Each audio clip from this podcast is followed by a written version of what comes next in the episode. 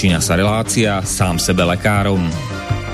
V rámci tejto relácie môžu zaznieť rozličné údaje o rozpoznávaní a liečbe rôznych chorôb a zdravotných ťažkostí. Všetky takéto údaje sú určené výlučne pre vašu informáciu a nesmú byť chápané ako lekárske odporúčania.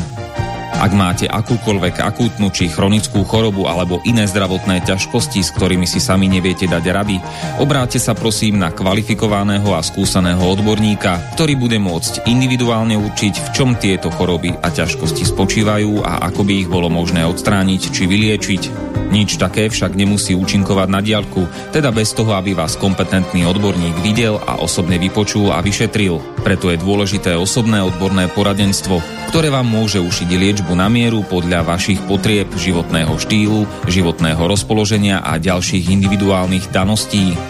Nie je však v silách ani moderátora, ani hostí tejto relácie predvídať všetky okolnosti, ktoré by mohli konkrétne vo vašom prípade nastať a vyčerpávajúcim spôsobom ich v rámci relácie popísať. Zároveň moderátor a hostia tejto relácie nemajú nejakú kontrolu nad tým, či budú ich slová presne zapamätané, správne pochopené a bezchybne uplatnené. Zároveň vôbec netušia, kto všetko túto reláciu bude počúvať a teda nemajú nejakú možnosť individuálne podľa potreby zasiahnuť a diagnostiku či liečbu vhodne upraviť. Zároveň sa lekárska veda prudko vyvíja a každý týždeň sú zverejňované nové a nové vedecké štúdie, z ktorých niektoré prinášajú úplne zásadné nové poznatky, rozširujúce ľudské poznanie alebo vyvracajúce doteraz prevládajúce domienky.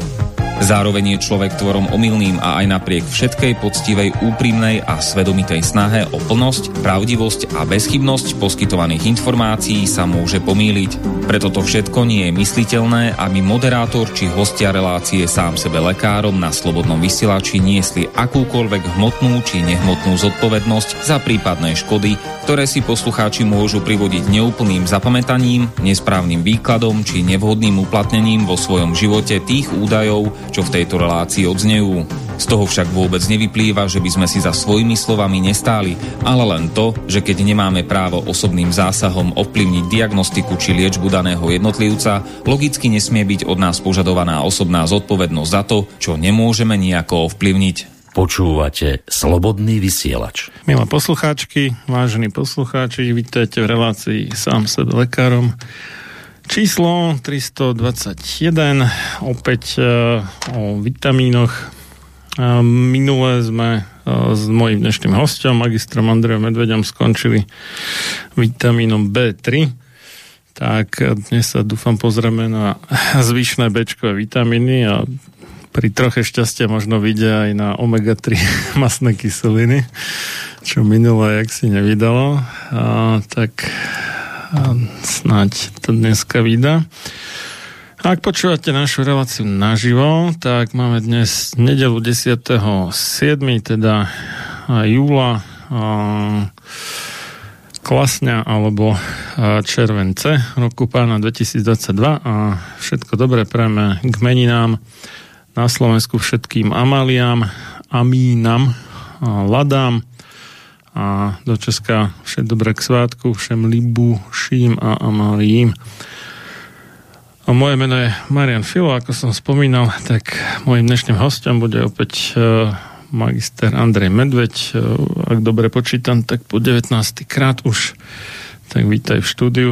Ďakujeme, dobrý deň prajem poslucháčom. Tak uh, môžeme ísť na vec asi. Mňa ako zaujalo to, že Amína. Že Amína, no. Amína to to je keď, také arabské nejaké, no? To neviem, ale keď sme rozoberali histamín, to je tiež bielý amín.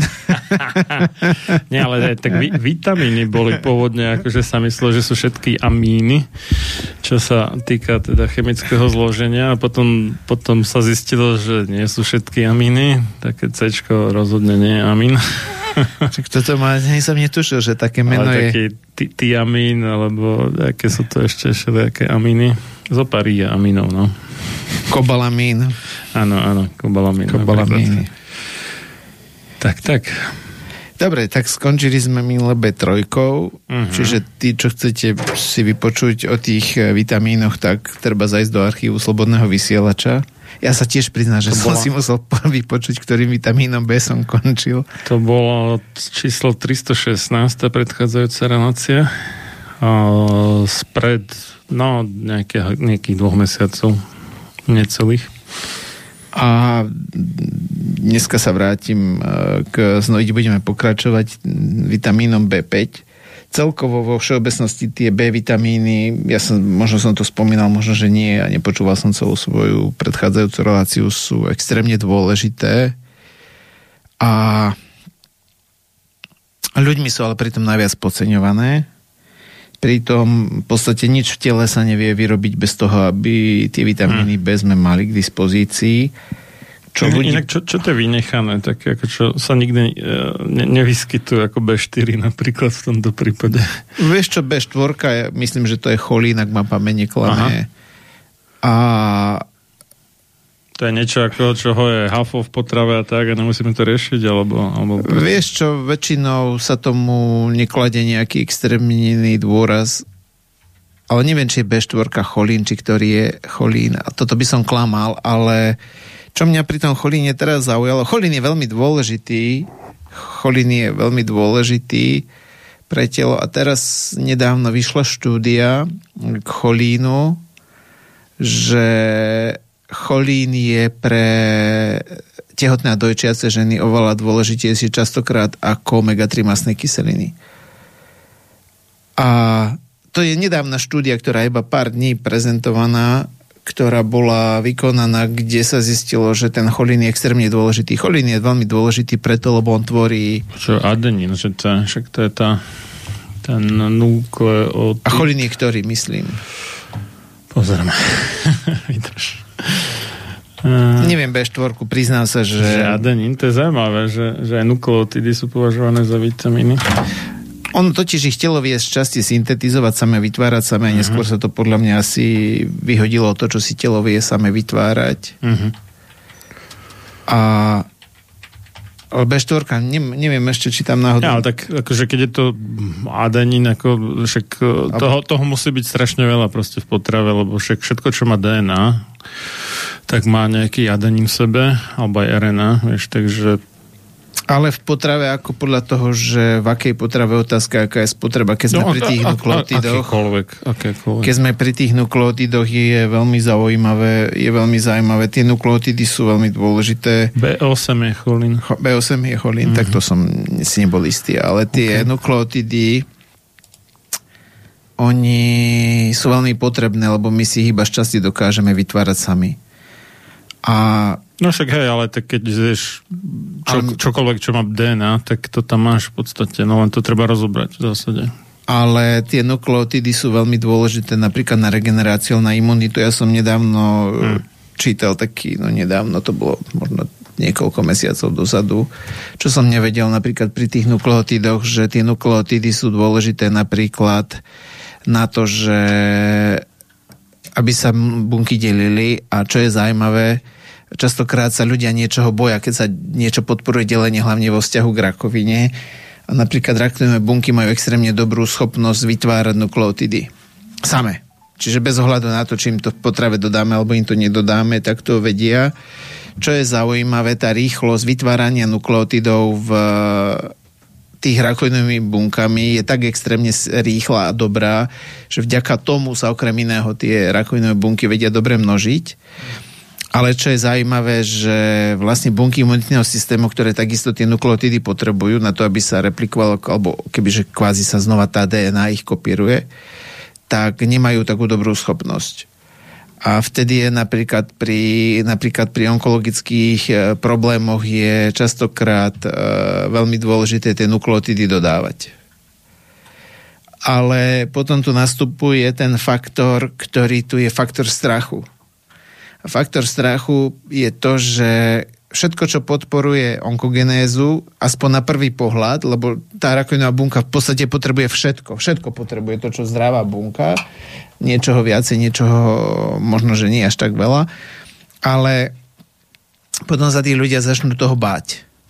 A najhoršie na tom je to, keď... A ja sa potom k tej B12, pri B12, lebo tam je jeden z najväčších strachov majú ľudí, ľudia z B12, tam je strašne veľa nepochopenia A tí ľudia, ako náhle sa toho začnú báť, tak e, nedodávajú to telo. Pritom si neuvedomujú, že napríklad, že tá rakovinová bunka má mechanizmus e, vytvárania tých nukleotidov tak extrémne dobrý, že keď človek nebude jesť nič, v podstate kvázi, aby ju vyhľadoval, tak ju v podstate nevyhľaduje týmto spôsobom, že by nedodal tie nukleotidy, lebo ona má tú schopnosť vytvárať nukleotidy extrémne dobrú. Čiže toto je niečo, čo napríklad pri, na podporu imunitných reakcií, aby sa tie imunitné bunky stíhali množiť tým rakovinovým, aby tým pádom stíhali ako kvázi, kebyže robiť nápravu, lebo samozrejme, že čím sa ten nádor množí, tým je potrebné väčšie množstvo tých buniek na to, aby to zvládlo, tak e, my fakt potrebujeme robiť niektoré opatrenia, ktoré keď tí ľudia nerobia, tak nejakým spôsobom sa im tu môže vypomstiť tu dokonca bohužiaľ na živote ale strach ľudí tým, že si niekde niečo prečítajú, že to potrebuje aj nádor, no dobre, nádor potrebuje, dá sa povedať, vodu, potrebuje čokoľvek, tak jednoducho je tým pádom tí ľudia si sami robia nejaké prekážky v tom. Čiže B4 sa v podstate nejako veľa nevenuje pozornosti. Cholín je B8, tak tomu sa môžeme skoro vrátiť ale celkovo tá B4 sa nejakým spôsobom extrémne nejakým spôsobom, tým, že asi je v potrave doza šťastí. Mnohé tie vitamíny, ktoré si potom telo vedelo aj same vyrábať, tak sa nejakým spôsobom upúšťa od nich. Čiže B5 je kyselina pantoténová, ináč tam je odvodené ten názov od, z, gréck, z gréckého ale neviem teraz presne čo, že sa nachádza takmer všade, ale je to Panteón alebo niečo také. A... No to tá predpona pán je akože... Že všade. Že všade, akože pán európsky je všeeurópsky, alebo pán, pán Slav je všeslovanský a tak.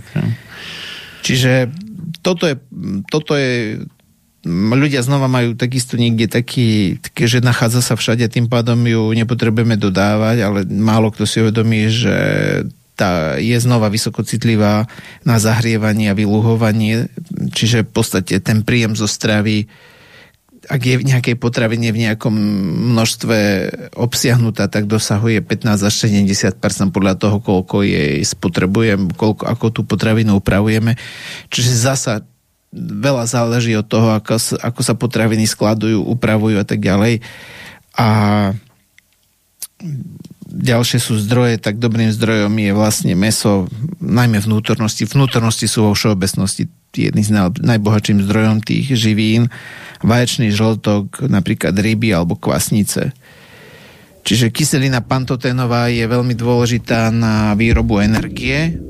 Ona sa v podstate podiela v tele na tvorbu, to sa volá acetylkoenzímu A, ktorý je vlastne nevyhnutný pre výrobu energie a tým pádom ľudia, ktorí sú unavení a pocitujú vyčerpanie, pre nich je toto veľmi dôležitá látka, alebo bez toho acetylkoenzymu a v podstate nevie prebehnúť výroba energie. Ženy by mali tento vitamín zbožňovať, lebo prispieva k tomu, aby boli vlastne pekné vlasy a pekná koža. Čiže toto je nielen z hľadiska toho, že je to únava. Z hodov okolností častokrát ženy trpia aj e, na, veľkými únavami a vyčerpaniami a nerad sa táto únava prejavuje alebo celkové to vyčerpanie organizmu okrem iného aj stratou vlasov a poškodením alebo zlou funkciou kože. Čiže veľmi je to dôležité na krásu a nie len na krásu samozrejme.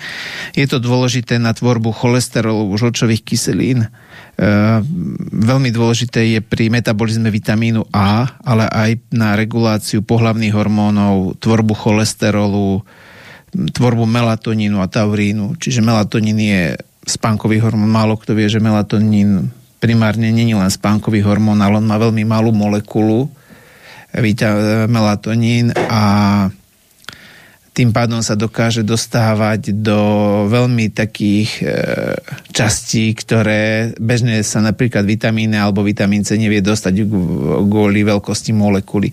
Čiže, čiže melatonín nie je dôležitý užívať napríklad len, ak má niekto poruchy spánku alebo chce, aby ten spánok bol dobrý, ale melatonín je veľmi silný antioxidant a melatonín by som povedal je ako keby, že čistič, či, čistič mozgu, lebo mozog má veľmi mnohé záhyby, kde sa bežne iné molekuly nevedia dostať a tým, že melatonín je veľmi malý, tak sa dokáže dostať a vitamín, ten melatonín je veľmi silný antioxidant a dokáže chrániť ten mozog. Čiže aj takýmto spôsobom taurín, taurín je aminokyselina, ktorá je, alebo je veľmi na Slovensku podceňovaná, veľmi je pochopená, pričom taurín sa podiela na regulácii zápalov, čiže z tohto pohľadu ten vitamín B5 sa, dá sa povedať, nepriamým spôsobom podiela na regulácii zápalov. Taurín tie zápaly reguluje tak, že reguluje vstup vápnika do bunky. Ako náhle vápnik vstúpi do bunky v nejakom väčšom množstve, tak e, aktivuje isté reakcie, ktoré vedú v bunke k aktivácii zápalového procesu. Čiže z tohto pohľadu ten taurín je veľmi cená látka. Bohužiaľ, Taurín získal na Slovensku, a myslím, že nie len na Slovensku, ako toto si ale domýšľam, ale predpokladám, že to bude celkovo tak veľmi zlú povesť vďaka tomu, že sa nachádza v Red Bulle v rôznych energetických nápojoch. To, to, to ako vo všetkých, hej, že definícia energetického nápoja je, že tam máš poprvé hafokofeínu a po druhé tiež... Cukor, ešte... cukor a taurín. Ale ten cukor taurín... práve, že nevždy, lebo niekedy tam dávajú umelé sladidla. Ale, ale ta, tauriny a kofeín tam sú vždy, aj to je akože definícia energetického ale nápoja. Taurín, keď, keď to taurín, nemáš, tieto dve, tak to nemôžeš nazvať energetický aj. nápoj. Ale v podstate taurín je tam nie preto, že ten taurín je zlý, a preto, že ten taurín naozaj pôsobí stabilizačne na nervový systém. Hm. A to, že ľudia majú už definované, že veľa kofeínu je problém a, ne, a ten cukor zvlášť, okrem toho, že sú tam farbivá, konzervanty a neviem čo všetko ešte. Zase ako v čom? Hej? Akože sú také, čo sú s a sú také, čo sú bez. No. Tak, tak jednoducho Taurín si, si takto získal veľmi, veľmi nešťastné meno a ľudia sa ho neraz boja, pričom málo kto si uvedomuje, že strašne veľa taurínu je napríklad v materskom lieku. Hmm. Taurín je veľmi dôležitý pre správny vývoj mozgu, a taurín sa cez rôzne mechanizmy podiela. Napríklad, keď máš e, nadbytok taurínu, tak ta, taurín sa ti e, delí na cysteín, alebo sa metabolizuje za prítomnosti vitamínu B6 na cysteín a cysteín sa ti podiela na detoxikácie. Čiže taurín je veľmi, veľmi dôležitý na správnu detoxikáciu. Čiže z tohto pohľadu tí ľudia, že tým, že tomu nerozumejú a všetko hádžu častokrát do jedného vreca len preto, že niečo niekde videli a počuli a nemajú to dobre pochopené, tak e, častokrát sa mnohých látok boja, pritom tie látky sú neskutočne cené pri pre ich zdravie. Napríklad veľa mm. ľudí, ktorí malo krče v nohách a užívali množstvo aj horčíka, tak ďalej a nie, ako im to nefungovalo, tak veľmi dobre zafungoval taurín. Uh-huh kto je napríklad, ak niekto chodí na túru a je vyčerpaný a, alebo psychicky je vyčerpaný, tak taurín pomáha veľmi. Napríklad 2 gramy taurínu pomáhajú mne osobne veľmi dobre držať spánok pod kontrolou, čiže netvrdím, že vždy, ako ja niekedy niečo prešvihnem a potom mám trošku s tým problém. Ako hlavne práca je ten u mňa problém. Uh-huh. A ale jednoducho ten taurín mi zabezpečuje veľmi dobrý spánok a to mám odskúšané sám na sebe, že naozaj 2 gramy taurínu pred spaním naozaj ten spánok robí oveľa, veľa kvalitnejší. Hmm. A pri akékoľvek psychickej vyčerpanosti, pri akékoľvek fyzickej vyčerpanosti, ten taurín je naozaj takisto veľmi dobrý. Taurín napríklad pomáha pri takých problémoch, ako je karpálny tunel, srdcovo ochorenia a tak ďalej. Doka- dokonca štúdie sú, mm-hmm. kde sa dokázalo, že znižuje krvný tlak. Zasa nedávno som o tom písal na Facebooku a stretlo sa kopec ľudí, ktorí majú nízky krvný tlak a normálne rozmýšľam, či by to nebola jedna relácia na ten nízky krvný tlak, lebo ľudia si myslia, že to, čo zvyšuje vysoký krvný tlak, že im zníži aj nízky krvný tlak. Z toho pramení strach zo všetkého, čo znižuje krvný tlak. A to je znova nepochopenie toho celého, že ten nízky krvný tlak má príčinu v zápaloch a v poškodených mitochondriách. Len tým, že ľudia znova nemajú niektoré veci pochopené, tak všetkého, čo reguluje kvázi smerom nadmerne do normálu, tak oni si myslia, že všetko znižuje. Čiže keď by že zjem 10 gramov tavrínu, tak reálne mám nízky krvný, tak mal by som umrieť. Čo je v podstate nezmysel. Čiže k tomu taurínu, ale to je taká odbočka, ten melatonín, melatonín naozaj je veľmi dôležitý, čiže z tohto pohľadu ten vitamín B5 prispieva k takej protizápalovej aktivite. Takisto tie kôr, kôra nad obličiek, tvorí sa tam tiež kortizol, kde, ktorý je takisto protizápalový hormón. Tuto je tam veľmi dôležité na tvorbu koenzýmu Q10. Čiže ten vitamín B5 sa podielam na mnohých takých veľmi dôležitých funkciách z hľadiska tých protizápalových aktivít. Takisto žlčová žlčové kyseliny mm, Žlčové kyseliny sú veľmi dôležitý prostriedok cez, nielen na trávenie tukov, ale cez žlč sa vlastne telo veľké časti detoxikuje. Čiže podpora žlčových kyselín je do istej miery aj podpora zbavania sa jedov podstate pečeň má tých spôsobov, ako sa zbaviť tých jedov niekoľko a jeden z nich je okrem iného to, že vylúčia sa do žlčových kyselín a žlčové kyseliny sa vlastne dostávajú do čreva, kde sa navezujú na niektoré ďalšie veci a potom sa vylúčujú von. A toto je tiež veľmi dôležitý, e, ale to by sme museli zasa rozobrať ďalší, to, je, to sú de- detoxikácia, aj na to si môžeme urobiť niekedy, lebo ľudia takisto majú skreslený pohľad na detoxikáciu. A hlavne tá detoxikácia je pomerne zložitý, nie že zložitý, to je viac úrovňový proces, ktorý takisto závisí od dodávky živín, Dokonca málo kto si uvedomuje, že cigaretový dym aktivuje niektoré fázy detoxikácia práve cez... Áno, áno, cigaretový dym aktivuje prvú fázu detoxikácie, ale bohužiaľ táto prvá fáza detoxikácie je spojená s vysokou tvorbou voľných radikálov. Uh-huh. A cez toto vlastne sa dokáže spúšťať onkogenéza. Uh-huh, uh-huh. Čiže tá, ja de, de, po, pozeral, že prečo sa Taurín volá Taurín, lebo mi to bol pod, z býka, pod, z býka to, pr, zo žlče býka to prvýkrát extrahovali, Aha, myslím, že... že tam je Taurus z áno, áno, áno, presne, hej, že to je z býka. Čiže preto sa to tak volá. Čiže v podstate vitamín B5 pomáha k normálnej psychickej výkonnosti, pomáha znižovať únavu a vyčerpanie, prospieva vlastne k tej protizápalovej aktivite pomáha k tvormu, aby sa tvorili steroidné hormóny, vitamín D, niektoré neurotransmitery, acetylcholín, to je látka, ktorá ovplyvňuje takisto fungovanie nervového systému, hmm. prispieva k normálnemu energetickému metabolizmu a k obnove sliznic prispieva, čo je veľmi dôležité. Tak ako ženy sa starajú o kožu, zvonka a je to pre nich nejako dôležité, krému si ju dávajú si mastia, čo ja viem, čo všetko robia, tak málo kto si uvedomuje, že to, čo je koža zvonka, je sliznica znútra.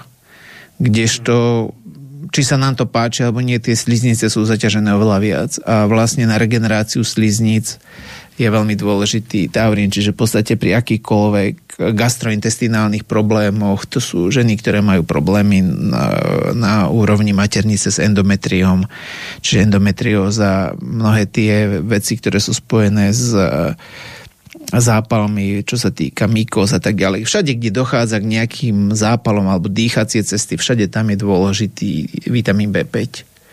Hej keď to povieš ľuďom, že mali by brať Bčka pri takýchto problémoch, tak ako každý sa chytá za hlavu a myslí si o tebe svoje.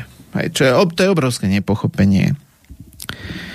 Čiže je veľmi dôležitý nad tým, že vlastne vitamín, e, či nervový systém je veľmi dô, pre nervový systém je veľmi dôležitý dostatok energie a vlastne vitamín B5 sa podiela na tvorbe energie tak pri akomkoľvek strese, fyzickej námahe dochádza k obrovskej spotrebe energie nad, nadmernej práci takisto a vlastne vitamín B5 je tam veľmi dôležitý, alebo kyselina pantoténová, čiže pri akých neurologických poruchách, e, problémoch s psychikou je takisto vitamín B5 a napríklad experimentálny nedostatok e, vlastne vitamínu B5 viedol k vyčerpaniu, depresii, krčom, poruchám, motorickým poruchám a poruchám funkcie tráviaceho traktu. Čiže všimni si, alebo neviem, či si si to všimol, ja si to všímam, toto sú veľmi časté problémy dneska, ktorými ľudia trpia. A je samozrejme, že nedostatok sa prejavuje ako syndrom pálenia nôh, porucha zmyslového vnímania chodidiel, brnenie, znecitlivenie prstov na nohách, páliva bolesť na chodidle, toto môžu byť prejavy, napríklad e, vitamínu, nedostatku vitamínu B5, ale samozrejme pri týchto poruchách napríklad častokrát chýba aj, e, e, aj nejaké ďalšie, napríklad vitamín B1, B3. Preto niekedy tí ľudia by mali pochopiť, že ono tie vitamíny B by sa mali častokrát dodávať ako komplex, lebo jeden druhého potrebujú navzájom. Čiže toto je to, čo ďalšia vec treba, pochopiť, je, že vitamíny B5 sú v vode rozpustné a oni sa trošku horšie strebávajú. Netvrdím, že vôbec, ale jednoducho nie, v tuku rozpustné vitamíny sa ľahšie strebávajú a preto a tým, že sa nevedia ukladať, my sme závislí na to, aby sme ich permanentne doplňali a preto ich treba dávať vo vyšších dávkach, lebo ono je to dané, buď sú nejaké látky, ktoré ich transportujú, alebo na základe toho, že sa vytvorí nejaká väčšia koncentrácia, tak sa viacej dokáže vstrebať. Preto je vlastne dôležité dodávať vo vyšších dávkach a vyššia dávka nie je 100%. 100% to je, ja neviem, kto to vypočítal tých 100%, netuším. Netuším, fakt to netuším. To je na to, aby si nezomrel na nedostatok daného vitamínu. Pre mňa je to záhada. Ja som, pokiaľ ja mám... Nedostatočné prudko. Pokiaľ ja mám odskúšané, tie, tie účinné dávky sa pohybujú rádovo od tisíciek do niekoľko, 10 tisíc percent odporúčanej jednej dávky. To sú účinné dávky. Budem to napríklad spomenať spomínať pri vitamíne B7 vo vzťahu napríklad k vlasom, kde sa oveľa, oveľa vyššie dávky, ako sú odporúčané. A tým, že ľudia sa boja, alebo si kúpia nejaký prípravok z lekárne, ktorý má 100% odporúčané denné dávky a oni si myslia, že kto vie, čo pre seba robia. No, to je v podstate teraz máme sucho a niekto príde s nejakým pohárikom, trojdesovým pohárom vody a on to tam vyleje na tú záhradu a povie, že ako dobre polial. To je asi tak, tak ak by som to mohol k niečomu prirovnať. Nedostatok vlastne tej kyseliny pantotónovej sa môže prejaviť ako poruchy na, takisto na koži, tým, že je dôležitý pre kožu, zlé hojenie rán a zápalmy sliznic. A nižšie koncentrácie toho acetylkoenzymu A, ktorý vlastne sa vytvára primárne z vitamínu B5 takisto je, sú spojené s e, úceróznou kolitídou, čiže zápalom e, konca hrubého čreva, e, vodnou a krvavou hnačkou. Čiže tí ľudia, ktorí majú takisto črevné problémy, zápalové ochorenia, čiže by mali dosť veľkú pozornosť vlastne venovať príjmu vitamínu B5 a takisto je veľmi dôležité u ľudí, ktorí majú problém s hojením rán, kde vlastne kyselina pantetonová podporuje vlastne hojenie a tvorbu kolagénu. Kolagén je dneska veľmi populárny doplnok výživy, ľudia ho kupujú fakt vo veľkom a takisto ten vitamín B5 je tam veľmi dôležitý na to, aby sa kolagény tvorili. A veľmi dôležité samozrejme vitamín C. A čo je veľmi zaujímavé tým, že teraz sú ľudia častokrát po dovolenkách a slania sa. Hej, ja to nerobím, že ja to veľmi rýchlo spáli, však si ma to už zo párkrát zažil. Teraz v robote som zo párkrát telefonoval s ľuďmi a vyjdem vonku a vonku som sa prechádzal, lebo ja chodím, keď telefonujem, ja sa musím prechádzať. Tak ešte aj tam ma spálilo, to čo ti poviem. A vlastne pri štúdiách na zvieratách sa dokázalo, že B5 vlastne ako pantetonát 2, pantetonát 2 penaty môže chrániť pokožku pred negatívnymi účinkami slnečného žiarenia. Mm-hmm. Čiže keď idete sa niekde slniť, nepozerajte sa len na to, či vás spáli, či nie. Tu pokožku treba chrániť, lebo vlastne to UV žiarenie je takisto problém pre tú kožu, nemusí to byť sa prejaviť hneď, môže to byť len zostupom času. A dajte si ten vitamín B5 a takisto zasa takisto dosť taký palčivý problém a to je pohyblivosť spermí, čo je dosť veľký problém, lebo vymierame, málo kto si to všimol, ale bohužiaľ vymierame, lebo z roka na rok je viacej párov, ktoré sú neplodné, teda treba povedať, že na, na globálnom severozápade vymierame. Akože ten juh je ešte stále taký, že pribúda dosť silným ale minimálne na Slovensku vymierame. Ako, či sa to ľuďom páči, to, to áno, alebo nie. To vymierame, lebo z roka na rok je viacej žien, ktoré sú neplodné.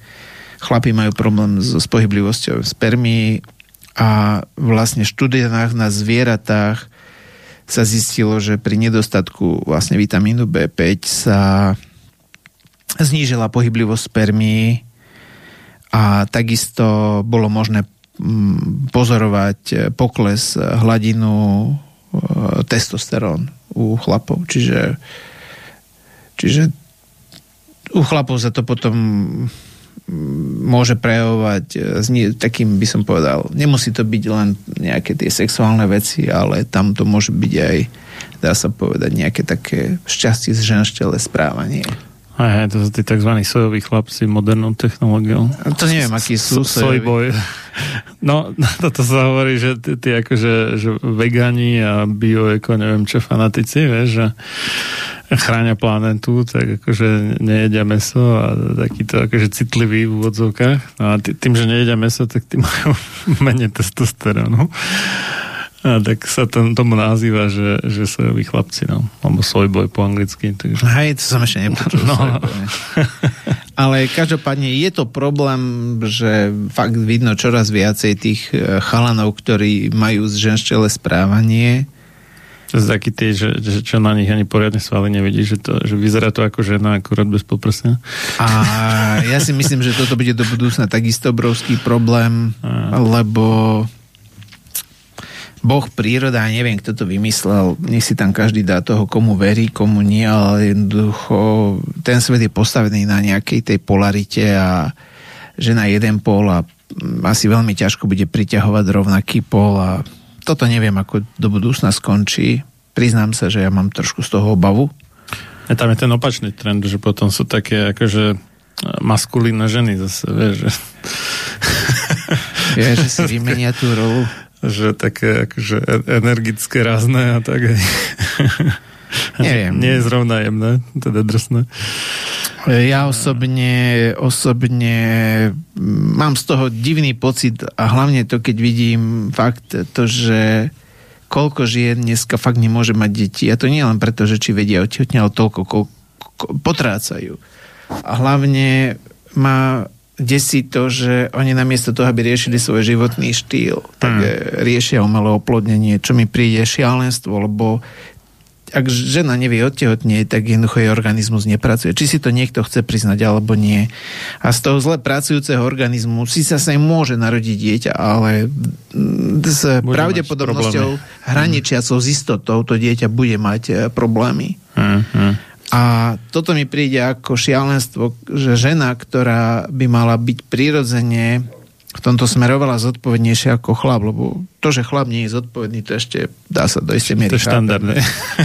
Ale ženy, keď sú ochotné vymeniť e, to, že by zmenili životný štýl za zdravie svojich e, potomkov, alebo zažil som ženy, ktoré fakt a nemôžu mať deti a nie sú ochotné zmeniť životný štýl a vedia, že ten, ktorý majú životný štýl, im nepriniesol roky rokúce výsledky. Hmm. Toto mi už príde toto je fakt správanie proti prírode, proti prírodzenosti, proti všetkému možnému, proti životu. A z tohto mám fakt obavu, veľkú no, obavu. No, to, to je také aj hodnotové nastavenie, vieš, že keď u chlapov je tak, že taký bežný štandard v rámci nejakej súťaživosti, superivosti a snahy niečo si dokázať, hej, ale už jen keď e, sa nastaví tak, že baží po nejakej kariére a stúpa po nejakom spoločenskom rebríčku a takto, vieš, tak e, to, to nie je veľmi zlučiteľné teda s, s počatím, donosením a výchovou detí, zrovna takéto a, nastavenie. A my sa fakt strácame schopnosť sa rozmnožovať a čo má ešte viac si, že tie deti, ktoré sa rodia, majú tak zdravotný stav, hmm. že ja neviem. Ak dneska to zdravotníctvo je v kolapse, lebo ono reálne už skolabovalo, však choďte k doktorovi, uvidíte, koľko budete čakať, tie štvrte roka alebo rok. Častokrát. Aj tak z, z, obvykle s mizivým alebo dokonca s odporným výsledkom. Tak príjmeme to, že ten lekár naozaj vie pomôcť, čo reálne nevie, ale budíš, tak ľudia chodia tam. A teraz si no. zober, že táto generácia detí, keď dorastie a alebo nemusí ani doraz, však ona keď bude pokračovať ten vývoj, tak jednoducho tých počet chorých ľudí tak narastie, že tam nebude čakacia doba rok alebo bude dva roky. A ďalšia vec, niekto povie, a to oh. počúvam, že nech je viac sestier a lekárov a ja sa pýtam, a kto tu zaplatí. Zoberte ja som si... teraz videl najnovšiu štúdiu, že, že koľko je v USA detí s poruchou autistického spektra. Zase to mimochodom dosť narastlo počas ko- korona divadla. Takže už každý piatý chlapec e, má nejakú poruchu autistického spektra a, diagnostikovanú čo je akože šialené, nie? z 21. Ale ten trend je samozrejme stále ďalej rastúci, takže už, už len toto, keby sme si odmysleli všetky ostatné choroby a pritom nejakých asi 70% je mentálne retardovaných z tých autistov, takže tam to nemá šancu to proste utiahnuť, lebo... To ekonomiky skrachujú. To skrachujú ekonomiky. Doslova to nebude no, mať buď, kto zaplatiť. Bu, bude ich akože budú s prepačením utracať také deti, to je jedna možnosť, ale brutálna teda, alebo fakt, že nebude mať kto sa o nich starať. No, no ale potom oni, ono v skutočnosti, či ťa niekto, ako teraz zasa nechcem byť zlý, ale jednoducho, či teba niekto utratí fyzicky, že ti to spôsobí, alebo či ty umrieš na to, že nebudeš schopný sa o to postarať a hmm. Necháš to kvázi na prírodu, v podstate stále je toto isté a tým ľuďom to kurňovanie docvakáva, že vyrastá nám dneska generácia detí, ktorá už nebude mať šancu, alebo sa nebude už schopná o seba postarať. Hmm. A vlastne toto je, toto je zánik civilizácie ako také. Neviem, či to vôbec niekomu docvakáva. Politici, či sa na to pozrú. Od lekárov to nechcem. To chcie niečo od lekárov, to by museli sa byť ochotní pozrieť na to, čo robia a ja som už strátil nejakým spôsobom strátil som nejakým spôsobom v tomto smere ilúziu mm. a Nedávno, chodí mi taký odborný časopis, kde jeden lekár popisoval, ktorý robí tú medicínu inak, ako robí štandardná medicína a on je normálny internista, lekár, e, prednášal aj na vysokej škole, ale pochopil, že to, čo robí medicína, nefunguje. A on tam popisoval jedného chlapíka, ktorý mal nejakú genetickú mutáciu a tá mutácia mu spôsobovala to, že jeho boleli strašne nohy, svaly a on chodil roky, rokúce po rôznych vyšetreniach ja neviem čo všetko. A tam to bolo pomerne rozsiahly príbeh na niekoľko e, rozobraté, čo všetko ten človek absolvoval a skončil nakoniec na vozíku. Ten človek bol neživotaschopný, ten človek nevedel nič, musel byť okolo neho zamestnaný neviem koľko ľudí, ktorí sa o neho starali. A samozrejme, že poberal mm, príplatky od, po, peniaze od štátu, čiže v podstate, no kto je štát, to sme my. A ľudia. A on tam porozprával príbeh, že čo on s ním, keď si vypočul jeho príbeh, tak v podstate urobil mu nejaký laboratórny test, kde zistil, že má nejakú mutáciu nejakého génu čo je možné mnohých ľudí. A on len urobil, že dal tomu človeku jednu látku, ktorá sa u nás dá kúpiť za 20, neviem koľko eur. Alebo za 17 eur. A dal, povedal, že potom, keď začne schodiť, takže bude iba mierne bicyklovať. A ten človek normálne z toho vozíčka odišiel. On dneska normálne dokáže fungovať a starať sa o seba, nebere žiadne lieky mm. a bere jednu vec, ktorá jeho stojí, neviem, či v nie nejakých 30 alebo koľko euro mesačne. 30 uh-huh, eur. Uh-huh. A zober si, že kde je ten systém, alebo aký je to systém, kedy on na základe jednoduchej biopsie svalu a nejakého, urobil nejaký laboratórny test, nech to všetko stalo dokopy možno 600, 700 alebo 800, nech aj 1000 eur, to je jedno v podstate. Hmm. Nakoniec ten človek si to sám zaplatil, lebo tento štátny systém to neumožňuje. Ale to nebolo na Slovensku. Ale on tam popísal a on ako lekár položil tú otázku, že aké, na čo je toto zdravotníctvo, keď generuje chronicky chorých ľudí, on ako lekár sa to pýtal a hovorí, že to on to nepovedal tak na rovinu, ale ja to poviem, že to je všetko na prd. A to poviem slušne, lebo tu nemôžem nadávať. Ale jednoducho, pre, to, to, bolo, to bolo tak zaujímavé čítanie, čo on tam písal, hmm. že s jednoduchou vecou, ktorá je, ktorá je normálne dostupná, on s tým človekom na základe toho, že rozumel tomu, čo sa deje v tom metabolizme, dokázal toho človeka postaviť na nohy a ten človek bere tú látku a mierne sa každý deň bicykluje. To je, to je, to je frustrujúce a ja sa pýtam, ako to, že ten systém, ktorý je tu nastavený, lebo ten systém nie je nastavený zle u nás, on je nastavený v západnej civilizácii ako také zle. Ja nehovorím, ako je to inde, ale ne, lebo netuším, ako je to možno, že v Rusku netuším, ako je to v Číne, v Indii to netuším. Potom že, čiže, plus minus podobne. Ale že v podstate niekto chodí po vyšetreniach, niekto hmm. chodí po lekároch, výsledkom je chronicky chorý, neschopný človek, a ja sa pýtam, a na čo máme takéto zdravotníctvo? Ktorý, kde potom nejaký človek, ktorý naozaj tomu rozumie, toho človeka postaví na nohy a jeho to stojí 30 eur mesačne. Čo je paradox, lieky a všetko neschopné, čo ti vytvára, preplatí štát bez mehnutia oka a toto mu nepreplatí nik. Tak ja sa pýtam, na čo je toto dobré? No to je do, dojná krava, respektíve ľudí doja farmaceutické firmy, no. To, to, o tom to je, no, ničom no, inom. Ja by som to mohol, škoda, že som Aj. si to nedoniesol, to by bolo veľmi zaujímavé čítanie, aby som tam mm. vypustil všetku tú biochémiu, ktorú on vysvetloval, popisoval. A, to, a, a tá, tá úvaha človeka, ktorý je medicínsky vzdelaný a, a on, on celý čas hovorí, ten lekár, mm. jednu takú vec, a jeho, za, za to aj mnohí kritizujú, on hovorí, že tí lekári nerozumejú biochémii, oni nerozumejú súvislostiam, nerozumejú. No. On to hovorí, že tomu nerozumejú. Oni to síce vedia odrábkať mechanicky, ale oni tomu nerozumejú. No to by ešte bol celkom úspech, keby to vedeli aspoň mechanicky odrábkať, ale väčšinou ani to nie. A v podstate celý ten systém lekárskeho vzdelávania neučí, ako zdravo žiť, ale že keď nastane niekde niečo, tak potom niečo. Hej? Ale, ale nie je, že ako by to správne malo byť, tak no, potom ani tomu nerozumejú. No. A toto je to, toto je to čo, čo, čo je v podstate, toto nás ako civilizácia, ako ľudstvo nás to, ja neviem do akú mieru nás to postihne, ale nemám pocit, že by bol možno niekto v Číne ušetrený alebo niekde, lebo preberajú presne tie isté mechanizmy to nás toto to nás decimuje. Čiast, čiastočne, no majú tam aj tú tradičnú čínsku medicínu, ale takú osekanú trochu, lebo tá po, úplne pôvodná tá bola uh, podstatne komplexnejšia, takže oni to tak akože maoisticky zjednodušili a vynechali tam všetky tie nejaké hlbšie súvislosti v podstate, ale stále je to ešte o niečo lepšie než, než to u nás a popri tom teda majú ten náš systém. No, tak, tak, no. Mm, ešte máš niečo k tej B5? B5, čiže sme... vlastne pri kde by sa mala brať ako mm. únava, bolesť hlavy, nespavo, mm. slabosť, zápaly kože sliznic, zlé hojenie rán, zápaly dermatitidy, čo to sú zápaly kože, náchylnosť mm. imunitného systému na infekciu, e, pristavím sa to miesto, cez ktoré tá, ten vírus, ten patogén e, vniká do tela sú sliznice.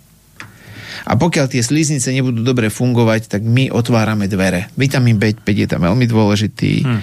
To je pri vrácaní nevoľnosti, zápche, krčoch bruchu, zvýšenej citlivosti na inzulín, alebo na zvýšenie citlivosti na inzulín pri hypoglykémii. A hypoglykémie není to, že aký máte hladinu cukru na ráno. Hypoglykémie sa môžu prejavovať tak, že keď ste hladní, máte pocit na vracanie, hmm. chytáte úzkostné stavy bez príčiny, začnete sa tre, triasť, môžete sa potiť. Čiže tie hypoglykémie nemusia byť dané e, stavom e, glukózy ráno na lačno pri stukovatenej pečení, pri svalových krčoch, necitlivosť, e, pálení v nohách, ďalšia vec pri hormonálnych e, problémoch ako neplodnosť a tá dávka je niekde od 10 do 100 mg. Ja sa prikladám k tej hornej dávke, tých 100 mg to je to, čo by tam podľa mňa tí ľudia minimálne mali brať pri uh-huh. týchto problémoch. Denne. Denne. Absolutne je to, absolútne je to veľmi dôležité a napríklad pri reumatoidnej artritíde dokonca do 2 gramov denne alebo potreba napríklad počas gravidity, laktácie takisto do 250 mg denne a pri tom syndrome pálenia nôh do 500 mg denne. Uh-huh. Zasa ľudia si prečítajú, ako je odporčená 100% denná dávka. Toto je, to sú smiešné dávky. To, čo zvyšuje množstvo alebo tú potrebu vitamínu B5 je užívanie hormonálnych antikoncepčných prostriedkov. Bohužiaľ, znova, no, to, dneska... To, to, to má tak strašne veľa nežedúcich účinkov, že ja Bohužiaľ, veľa často žien to dostáva, potom sa o nich prejavujú rôzne poruchy, takisto na koži, takisto na, sú na, v tak veľa oblastiach, že to je niečo šialené, ako ja to úprimne nechápem, ak to niekto môže brať. Asi fakt iba z nejakej zásadnej nevedomosti. No, Pohodlnosti, znova. Aj, ale na svoju škodu zase. A častokrát som svetkom, že tú hormonálnu antikoncepciu dneska berú mladé dievčatá, častokrát aj v tínedžerskom veku, hmm. okolo 15 a pretože má nejaké problémy s kožou, tak jednoducho nasadíme to tam a jednoducho nech sa deje, čo sa chce. Hmm, hmm. Dobre, dáme si prvú prestávku hudobnú. O 10 minút budeme pokračovať. Ako ostatné relácie Slobodného vysielača, ani táto by nemohla vzniknúť a byť odvysielaná bez finančnej podpory vás, teda poslucháčov, a to finančnej podpory či už Slobodného vysielača ako takého, alebo zvlášť mňa ako moderátora, keďže mňa Slobodný vysielač za tvorbu týchto relácií neplatí, iba mi prepláca cestovné zo Žiliny do štúdií v Banskej Bystrici či Bratislave a späť.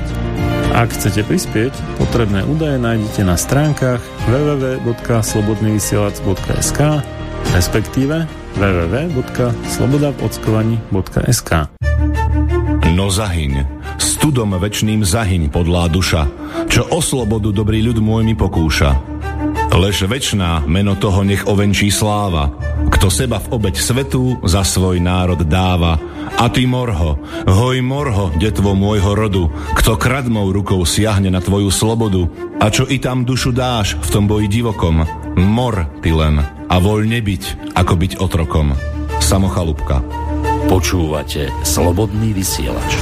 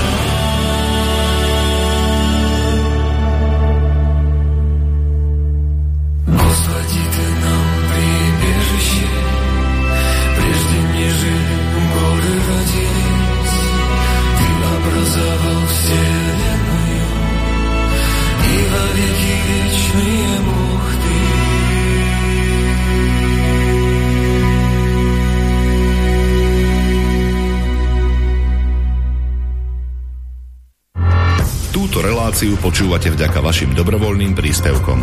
Ďakujeme za vašu podporu. Počúvate slobodný vysielač.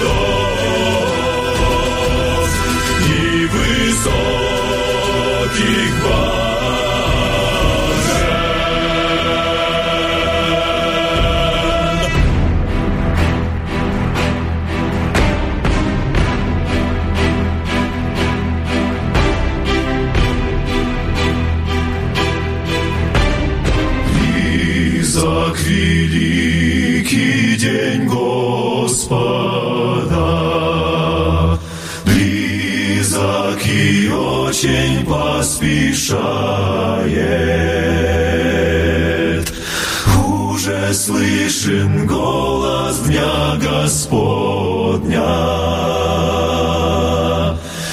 Уже слышен голос Дня Господня.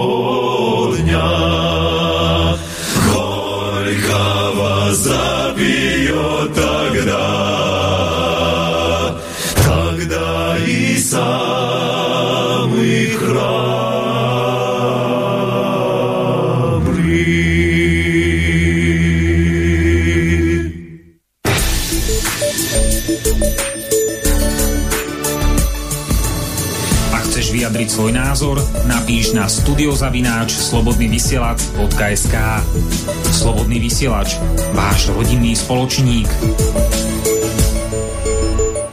No a okrem e-mailu máme aj možnosť na webovej stránke www.slobodnyvysielac.sk napísať otázku do štúdia kliknutím na zelené tlačidlo s názvom Otázka do štúdia ktoré na počítači sa ukazuje vľavo v strede a na mobile dole v strede. No, mm, pokračujeme z bansko štúdia Slobodného vysielača v relácii sám sebe lekárom číslo 321 na tému ako kedy, koľko a aké užívať vitamíny, stopové prvky a vyživové doplnky. Už máme piatú časť a preberáme teraz vitamíny skupiny B. Moje meno je Marian Filo a môjim hostom je magister Andrej Medveď, tak ideme asi teda na B6, predpokladám. Andrej. A, lebo som si pozeral mail ešte, čo mi prišiel, tak som zostal taký prekvapený, čo mi jedna pani, musím to zopraviť. Dobre, e, vitamín B6 alebo pyridoxín. Vitamín B6 e, takto, ešte k tým B vitamínom sa vrátim, že B vitamíny sa častokrát musia v, aktivovať v tele. Čiže v podstate, ak poznáme bežne napríklad e, riboflavín alebo pyridoxín alebo niektoré ďalšie, tak oni sa musia v tele aktivovať, aktivujú sa v pečení a častokrát e, nájdeme tieto vitamíny vo forme aktivovaných a to je napríklad pyridoxal 5 fosfát, čo je vlastne aktívny vitamín B, čiže v podstate nalepí sa tam ako keby, že fosfor. A keď ľudia užívajú vitamíny skupiny B a chýbajú im nejaké ďalšie živiny, ktoré sú potrebné na to, aby sa tieto vitamíny aktivovali v pečení, tak nemusia mať z nich taký úžitok, lebo aj pyridoxín v podstate je nie biologicky aktívna látka, musí sa v pečení aktivovať.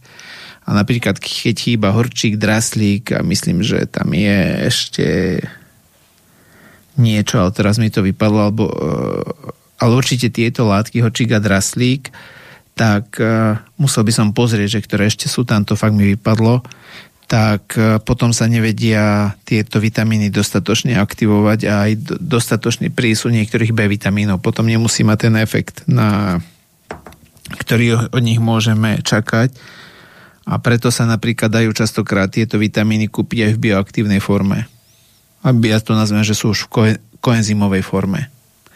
Čiže už sú aktivované a rovno môžu ísť kvázi ako vycvičený vojak do boja.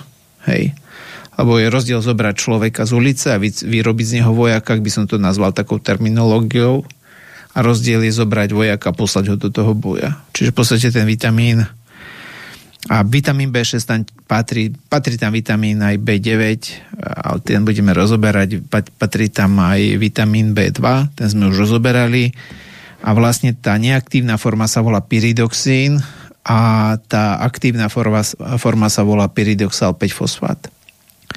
Hovorím to preto, lebo častokrát e, mi ľudia píšu, že hľadajú pyridoxín a že či ho mám a ja hovorím, áno, mám ho tu a oni povedia, no ale ty, tam máš, ty, ty ho tam nemáš. A ja tak im vysvetľujem, že čo je to vlastne vitamín, že to nemusí byť len ten pyridoxín, ale môže mať aj iný názov a to už je vlastne bioaktívna forma. Napríklad mám tu bioaktívnu formu pyridoxal 5 fosfát a tým pádom je to už niečo, čo nemusí ísť do tej pečenie na aktiváciu. To len preto, lebo častokrát toto ľudia nevedia a aby to nejakým spôsobom, ak sa s tým niekedy e, nejakým spôsobom stretnú, tak aby vedeli, že to není chyba. Hej. Čiže vitamín B6 je takisto vo vode rozpustný, veľmi dobre sa strebáva, takisto tepelnou úpravou bohužiaľ sa stráca, alebo to množstvo, alebo sa znižuje, alebo sa stáva neúčinným. A vitamín B6 je potrebný pre tvorbu niektorých enzýmov, a, a ktoré sa podielajú na viac ako 100 reakciách. E, niekedy stretávam ľudí, ktorí sa boja vyšších dávok e, vitamínov a ja som dlho rozmýšľal, ako to v podstate tým ľuďom vysvetliť, že prečo je dôležité mať tie vyššie dávky a to je pred, ja to vysvetlím cez enzymy. Enzymy sú látky, vďaka ktorým dokáže niečo prebehnúť. A my tie enzymy potrebujeme na to, aby sme vedeli vytvoriť pre telo látky, ktoré to telo potrebuje. A keď je v tele nejaký zdravotný problém, tak ten zdravotný problém vždy vytvára nejakú vyššiu potrebu niečoho. Vždy. Dám príklad, keď máte chrípku, tak minimálne to, čo si viete uvedomiť, že poviem príklad, tá chrípka vytvorí väčšiu potrebu oddychu. Hej. Málo kedy si uvedomíme, čo všetko sa tam vlastne deje na tej úrovni biochemie, lebo toto nemáme precítené. Ale ten oddych, to si vieme predstaviť. A ako náhle dojde k nejakým zdravotným problémom, tak e, telo potrebuje viac látok a tým pádom potrebuje, aby tie enzymy viacej pracovali. Čiže aby boli výkonnejšie, aby ich bolo viacej, aby boli výkonnejšie. A predstav si to, alebo ľudia nech si to predstavia tak, že vlastne ten enzym to je ako koleso vodné na mline. Čiže ono sa točí tak rýchlo, ako je prúd tej vody. A podľa toho vlastne ten produkt, napríklad tá múka, ktorú melie, dokáže padať do toho vreca nejakou rýchlosťou a to vrece sa naplní za nejaký čas. A teraz si predstav, že veľmi vysoká spotreba tej múky, čiže kvázi v tom tele chýba niektorá látka, lebo sa chorobou spotrebuje, tak čo potrebuješ urobiť, Marian? A ešte raz. Čiže potrebuješ urobiť to, že zvýšiš, musíš zvýšiť rýchlosť točenia kolesa. Alebo no, to viacej, viacej vody, akože tam viacej pri, vody prisunúť. No. Hej, musíš Hej, prisunúť no. viacej vody, lebo e, e, väčšia rýchlosť tej vody, toho kolesa tak, z, vlastne zvýši, zvýši ten frekvenciu otáčania. To, to no. otáčanie toho kolesa, tým pádom Hej. sa vyprodukuje kvázi viacej múky, ktorá sa viac potrebuje. Hej. A preto to vlastne my potrebujeme do tela dodávať častokrát väčšie dávky živín, lebo bez toho, aby sme dodali, nespustíme to rýchlosť toho roztáčania a tým pádom mm. to, tá práca tých enzýmov nestíha pokryť potrebu toho tela vlastne vytvárať kopec ďalších následných problémov. Mm-hmm. Čiže toto je, toto je niečo, čo by ľudia mali, alebo ja to dám na kúrenie. Síce teraz nechceme kúriť, ale príde zima a budeme chcieť kúriť. Nebudeme mať čím. A mne sa otvorí okno a to okno neviem zavrieť reálne. Hmm. Tak čo musím urobiť je zvýšiť e, výkon e, vykurovania. Lebo uh-huh. ten vyšší výkon vykurovania mi zabezpečí aspoň aký taký komfort. Čiže toto je veľmi dôležité toto je veľmi dôležité na to, aby ľudia pochopili, že ako náhle oni sú v nejakom probléme a predpokladám, že túto reláciu nikto nepočúva, kto je zdravý, tomu neverím tomu. A celkovo toto budú počúvať len ľudia, ktorí majú nejaký problém. Tak možno, možno aj tí ľudia sú zdraví, ale majú niekoho blízkeho, kto nie je zdravý. Alebo. A jednoducho tu vidím jedno zásadné nepochopenie, že že v podstate celkovo ten človek tým, že je chorý a častokrát tí ľudia sú chronicky dlhodobo chorí, čiže tie deficity, ktoré tam vznikajú veľmi, akorát sme sa teraz bavili, že aj popršalo aj suchá tráva. No prečo? Lebo ten deficit tej vody je také, že aj nejaký ten prísun tej vlahy nezabezpečil ten efekt, ktorý sme od toho čakali. A to je presne to isté s tými vitamínmi, lebo tie vitamíny a minerály, oni nie je to, že vy ich raz tam dáte, oni sú tam na veky. Oni takisto podiela, podliehajú nejakému kolobehu.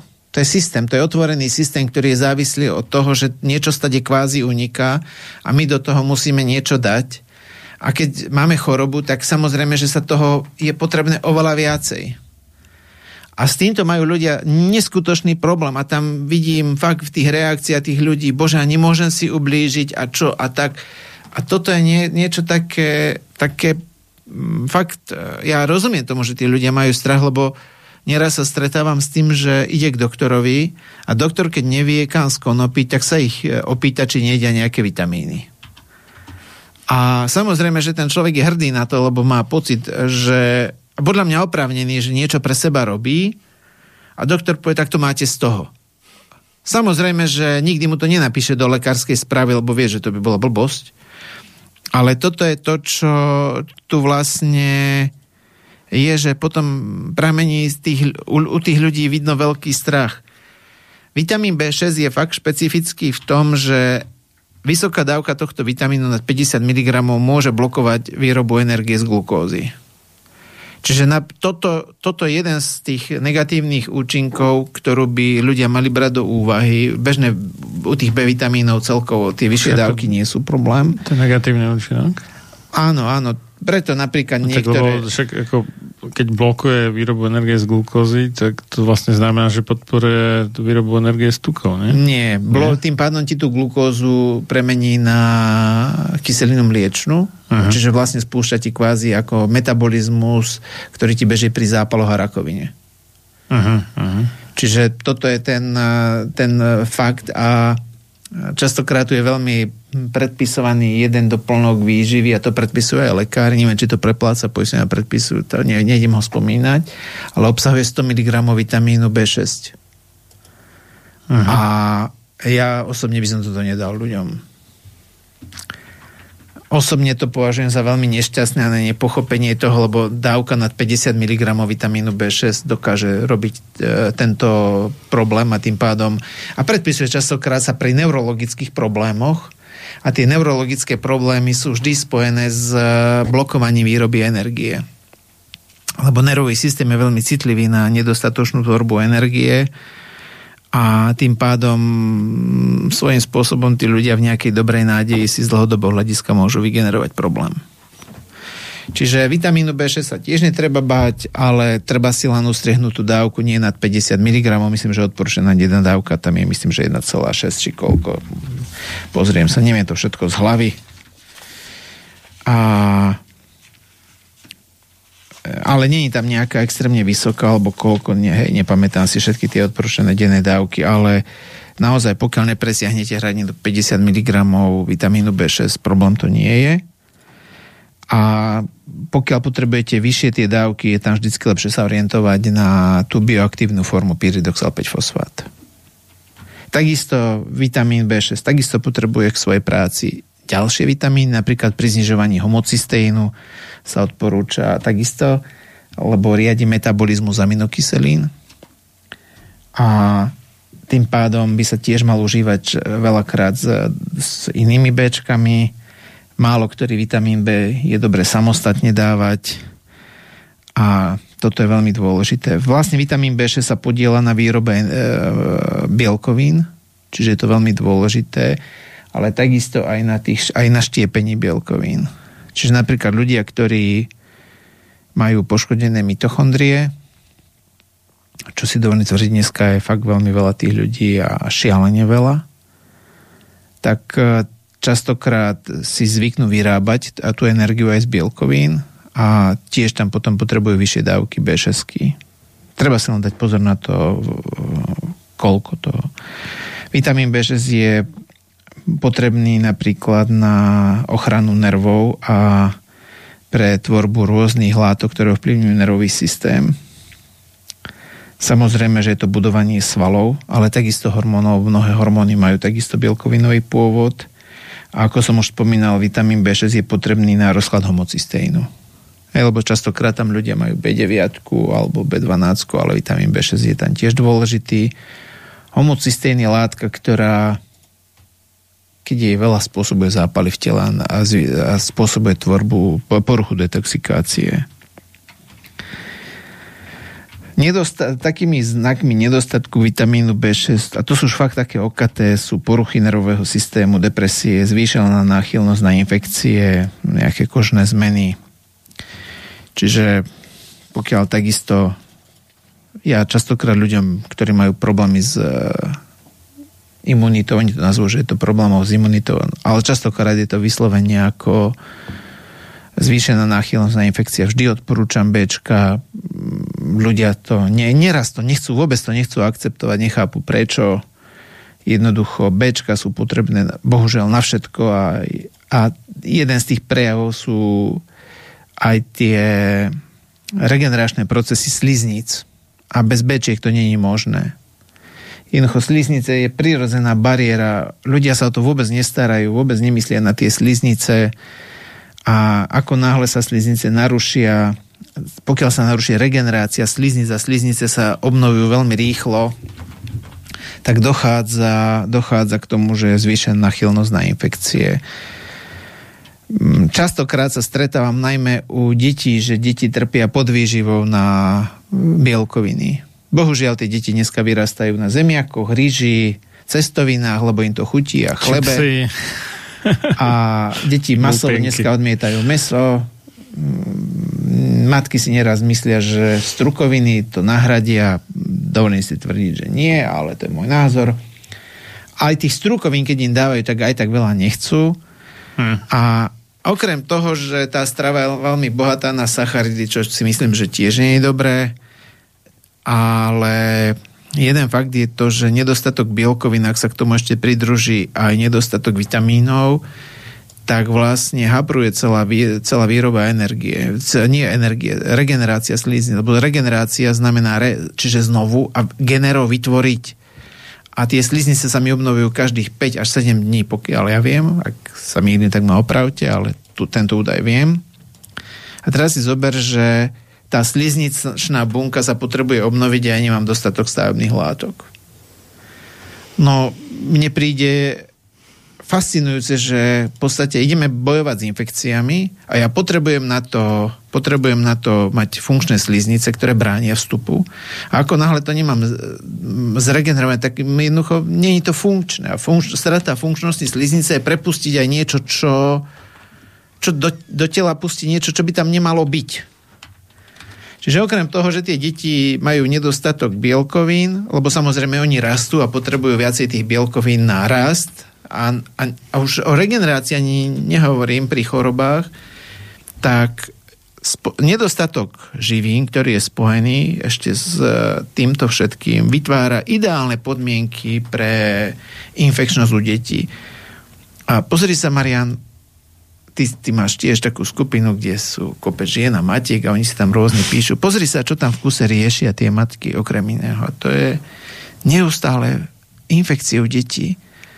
A ja, ja som si myslel, že ide leto a že v lete bude oveľa menej roboty. No, obvykle to tak býva. No bývalo tak, a to je pravda, je viacej. Hmm. V kuse, v kuse tie deti sú chore. V kuse. Čiže prišlo leto a nič. Žiadna úľava. A to slíznice nie sú len infekcie, to sú alergie, to sú kopec ďalších tých prejavov, ktoré sú. A z tohto pohľadu samozrejme, že dieťa začne špekulovať pri výbere jedla, začne robiť e, obštrukcie, matka je nešťastná, psychicky ju to zloží, tak aby dieťa niečo aspoň malo, tak samozrejme, že dá aj tie cestovne radšej niečo zje ako nič. Hej? Sam, to, že to ubližuje, to je druhá vec, ale chápem.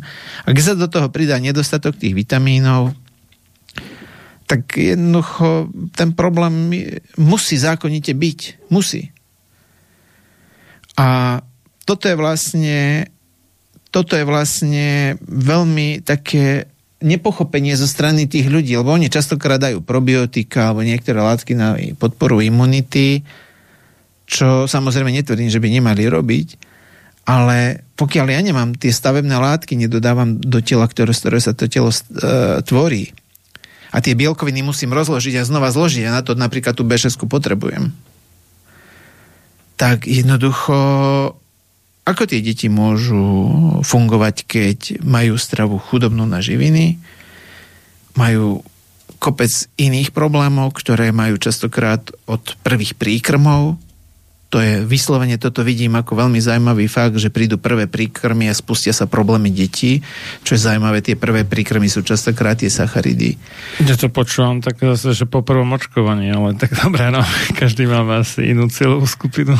A mne tie ženy nerozprávajú, či očkujú, či neočkujú. Toto mi málo kedy rozprávajú. Netvrdím, že vôbec, no, ale... Väčšina asi áno, no, čo už. Ale tie prvé príkrmy to mám odsledované vyslovene 6. prelom 6. 7. mesiaca vybehujú prvé atopie, alergie a neviem čo všetko. Z okolností vtedy sa tá strava, do tej stravy pridajú prvé obilniny.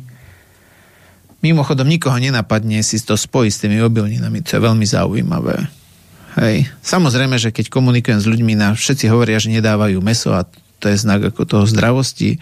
Síce sú na zdravých obilninách, ale dieťa je choré, no tak ako, tak však nikomu nedocvakne, že to nemá logiku, ale budíš. A vlastne toto je to, kde, kde potom je, toto je veľmi ťažké ľuďom vysvetliť, že tie bečka sú tam extrémne dôležité, lebo tie bečka tvoria sú nevyhnutné pre tvorbu prirodzených bariér, lebo súčasťou imunity je len bunka imunitného systému, súčasťou imunity sú funkčné sliznice. A keď sa pozrieš, kde drvá väčšina tých problémov dneska prebieha, sú naozaj sliznice. To je, čo je to rakovina hrubého čreva, to je ulcerozná kolitída, kronová choroba, endometrióza, to sú zápaly mandly, to sú respiračné ochorenia. To sú všetko problémy na slizniciach. A tie sliznice potrebujú tak rýchlo regenerovať a obnovovať sa. A ešte keď je tam zápal, tak sa to všetko si to vyžaduje extrémne vysoké dávky prísun živín. Lebo keď to nemám, to je tak, ako keby, že chcem postaviť, e, res, respektíve opraviť dom a ja tam mám všetko, len je ten stavebný materiál, z ktorého sa to skladá. No ja sa pýtam, ako. No, to neviem. A toto, toto v podstate ľuďom nedosvakáva. Tie B vitamíny sú extrémne dôležité na to, že keď chcem regenerovať, čiže poviem príklad, idem rekonštruovať dom. Hmm. No čo na to potrebujem? Tak prvom rade potrebujem, ako povedali v tisícročnej včele, že na čo, čo peniaze, penieži a peníze. a to je energia. Uh-huh. Čiže Bčka sú veľmi dôležité na energiu. Na tvorbu energie. Bez energie neviem vlastne vytvárať, neviem regenerovať, lebo tá regenerácia bez, e, bez tej energie není možná.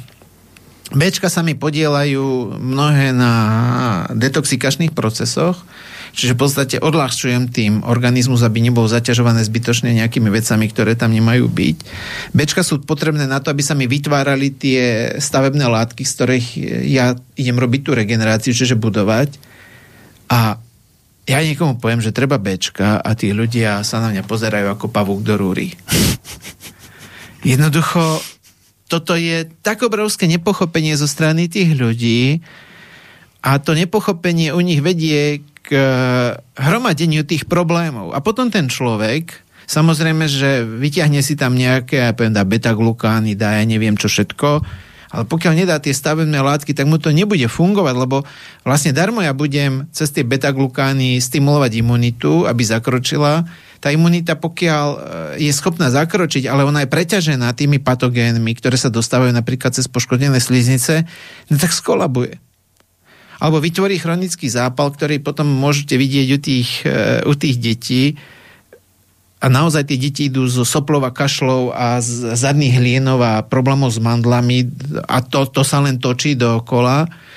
Potom tam človek vidí, potom tam človek vidí tým, že to črevo je samozrejme, že napojené na ten lymfatický systém. Najväčší lymfatický systém je v bruchu potom sa preťaží lymfatický systém, no a kde sa pre, prejavia tie problémy na lymfatickom sliz, e, systéme? Tak bohužiaľ na jednom z tých menších bodov, a to sú mandle. No samozrejme, potom tie matky riešia v kúse väčšie mandle, upchat, e, zdurené mandle, vyberajú to, lebo samozrejme, že leka medicína no nič iné nevie len vybrať. Aj mne takto niekoľkokrát ako dieťaťu mandle vybrali, moje problémy aj tak zostali. Jednoducho, a to je jednoducho, fakt je to veľmi dôležité, že ja pokiaľ nezabezpečím tú regeneráciu, čiže znovu vytvorenie niečoho, čo je poškodené a nefunkčné, tak zákonite v tých problémoch musím byť. No musím. A tie B vitamíny sú na toto veľmi, veľmi, veľmi dôležité. Ďalšia vec je to, že ľudia častokrát chybne vyhodnocujú dostatok alebo nedostatok B vitamínov. Napríklad vitamín B6 by sa nemal vyhodnocovať ako vitamín B6 krvi. Presný spôsob je ako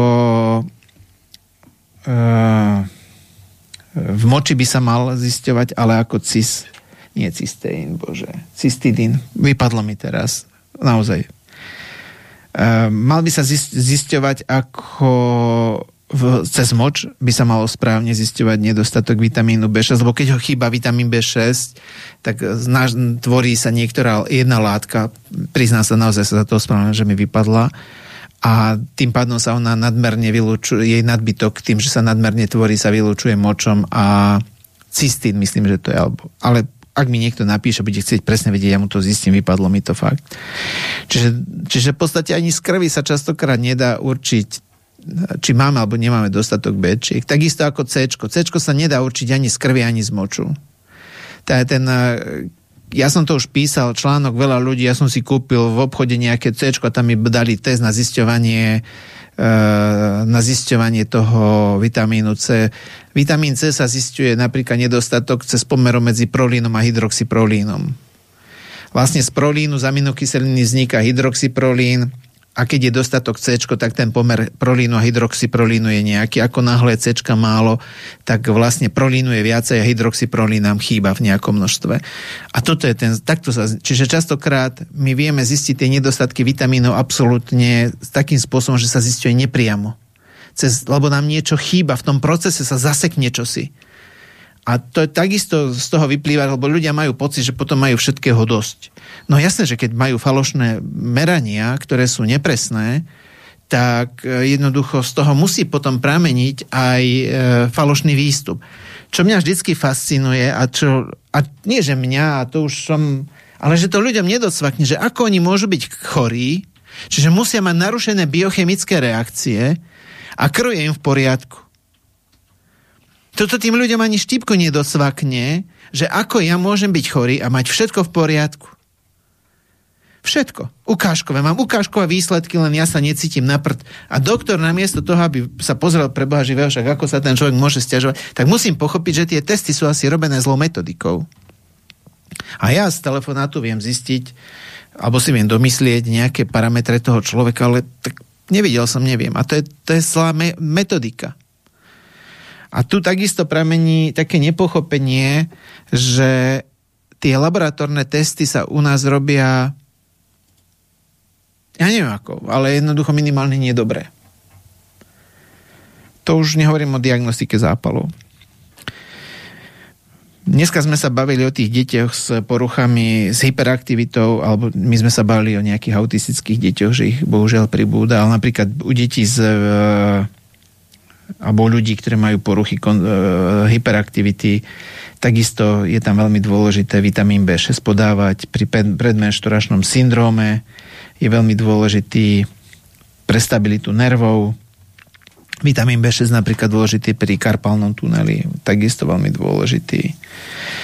Čiže takisto hormonálna antikoncepcia znižuje vitamín B6. No, ako skoro všetko. No. A kde je vitamín B6 dôležitý, tá porucha metabolická sa volá kryptopyrolúria. Čo Toto asi málo kto počul, alebo volá sa to hemopilorúria mm. a jedná sa o to, že krvné farbivo, keď sa rozpadá, tak uh, má dve možnosti, ako odíde z tela von a to je poprvé cez pečen, čo je pre nás normálne a deje sa to u 99% chlapov, 90% žien. Vtedy je to absolútne v poriadku, ale ako náhle niekto má taký problém, že to nevie odburávať cez pečenie, odburáva to cez obličky, čiže vlastne tie pyroly odburáva cez obličky a, a nie cez pečeň, tak zvyšuje to neskutočne spotrebu vitamínu B6 a, a spotrebu zinku. Myslím, že horčík tam ešte patrí. A tam je tak obrovská spotreba, že vedie to k ďalším poruchám podstate je to metabolická ako kvázi, by som povedal, anomália. Týka sa to viac žien ako chlapov, neviem prečo. Hovorím, postihnúť to iba 1% chlapov a 10% žien, čo je dosť veľa, 10%. A potom tam z toho prichádzajú mnohé také problémy, ako problémy s koncentráciou, únava, bolesti hlavy, depresia, nedostatok energie, rôzne neurologické. Neskutočne veľa porúch tam potom vychádza z toho, že vlastne telo masívne chýbajú tie živiny. Môžu tam byť problémy s imunitou, lebo zinok je veľmi dôležitý na, na imunitu, na regeneráciu DNA, čiže z toho môžu potom prameniť mnohé ďalšie problémy. A roky tie problémy, tá kryptopyr alebo hemopyrolúria zostáva nezistená. Človek môže viesť normálne štandardný život, kde nič nepozoruje, respektíve to, čo pozoruje, sú veľmi drobné odchylky, ale príde jedna kritická stresová situácia, ktorá zvýši potrebu energie, naruší niečo a tam sa môže ľuďom začať sypať život. Bohužiaľ, u nás tento problém je nepoznaný. To už keď je nepoznaný, automaticky nepochopený. A, ale môže ľuďom vytvárať neskutočné problémy. Neskutočné. To môže človeka úplne zlomiť, dostať ho mimo, mimo častokrát, bohužiaľ, bohužiaľ, a ešte raz poviem bohužiaľ, častokrát to títo ľudia končia na psychiatriách, namiesto toho, aby im to bolo diagnostikované tým, že o tom nevedia, naozaj tí ľudia fakt robia potom zúfalé činy a fakt končia na tých psychiatriách, čo považujem za neskutočnú tragédiu. Im sa samozrejme, že nepolepší, ale toto je jeden obrovský problém, tá krypto alebo hemopilorúria, a tam naozaj treba veľmi vysoké dávky vitamínu B6, kde sa to blíži naozaj tých 25 mg. To, to je ten minimum, čo by tam tí ľudia mali brať. tým, že nevedia, že taký problém je, tak potom sa boja tých vitamínov a naozaj častokrát, keď tam sa dodá horčík, zinok, vitamín B6, samozrejme by sa tam mal dodávať aj iné vitamíny skupiny B, tým ľuďom neraz začnú miznúť mnohé tie symptómy. Fakt. Čiže v zahraničí sú na to testy, kde sa to dá zistiť a potom, keď tí ľudia to zistia, vedia si vyslovene doplňanie tých vhodných živín neuveriteľným spôsobom odľahčiť. Z toho môže potom prameniť kopec ďalších problémov ako histamínová intolerancia, kopec ďalších tých porúch, ktoré je, lebo ten vitamín B6 je napríklad dôležitý na tvorbu enzymu DAO, ktorý odbúrava histamín a kopec ďalších vecí. Čiže naozaj to to nepochopenie toho, tých metabolizmov, tých, toho, čo sa v tele deje, vlastne vytvára základ pre neuveriteľné utrpenie tých ľudí. A tí ľudia potom chodia od vyšetrenia k vyšetreniu, všade im hovoria, že sú zdraví, že im nič nie je, že všetko majú v poriadku. Čo už len toto, ja byť chorým človekom, tak si poviem asi vám drbe s prepáčením, tak ako ja sa môžem cítiť naprd a vy môžete mať dobrý výsledok. Chyba není v mojom vnímaní. Hej. Čiže tým, že som vravel, že tie antikoncepčné tabletky vlastne odbúravajú vitamín B6 a ten B6 je dôležité na psychickú stabilitu. Tamto, môžete, tamto je to možné vidieť u žien, že tie ženy, ktoré berú hormonálnu antikoncepciu, tak majú problém s psychikou, výkyvy nálada, čo ja viem, čo všetko ešte. Tie ženy samozrejme, že to nevedia, tak samozrejme toto môže vytvárať neskôr nedostatok vitamínu, napríklad problém s, vo vzťahoch, Hej, lebo samozrejme, že keď niekto podráždený, reaguje neadekvátne, tak druhý tomu nerozumie, že je to nedostatok vitamínu, tak samozrejme tí ľudia idú častokrát do seba, vytvára to napätie. A ten nadbytok homocysténu vedie takisto k, potom k zápalom. Nie len na cievach, ale vlastne ten, tým, že je nadbytok homocysténu, chyba cysteín a cystén je veľmi dôležitý na tú detoxikáciu. Čiže Naruší sa ľuďom detoxikácia, vlastne tvorba, tvorba glutatiónu, ktorý je dôležitý na imunologickú rovnováhu, takisto medzi TH1 a TH2 imunitou, čiže to protizápalov, zápalovou. Toto vytvára potom problém na, na to, aby sa odborávali ťažké kovy, aby sa odborávali rôzne pesticídy a neviem, kopec ďalších látok, ktoré sú a vlastne vytvára to obrovské problémy. Tým, že sa narušia sliznice napríklad, tráviacom trakte, tak sa naruší tvorba enzýmov, ktoré sa v slizniciach e, napríklad tenkého čreva tvoria, kde sa dotravujú mnohé látky. Tieto, keď sú nestrávené, tak putujú do hrubého čreva, kde podporujú rozvoj choroboplodných baktérií. Z toho vlastne vznikajú dysbiózy, čiže porucha tvorby, alebo naruší sa tá črevná rovnováha. Ľudia ktorí majú nerovnováhu v črevách, siahnu samozrejme po probiotikách častokrát im nepomôžu. Nie preto, že tie probiotika sú zlé, ale preto, že cez narušené sliznice a narušenú tvorbu enzymov, na ktoré je tiež potrebná energia mimochodom, čiže B vitamíny, tak e, nevedia vyrábať enzymy, ktoré dotravujú. Z toho vznikajú alergie, podvýživy, alebo pri alergiách sa naruší sliznica. Keď sa naruší sliznica, naruší sa vlastne vstrebávanie živín. Črevo je veľmi úzko spojené s uh, mozgo, s nervovým systémom, začne sa meniť nervový systém. Keď sa naruší črevo, spúšťajú sa zápaly, ktoré môžu potom spúšťať buď hnačky alebo zápchy, lebo zápal naruší tvorbu serotonínu. Čiže tým pádom serotonín ako hlavný mediátor, ktorý ovplyvňuje pohyb čreva, môže vytvoriť problém so zápchami. Dneska neuveriteľne častý a u detí zápchy. To je neuveriteľné, koľko tých detí je.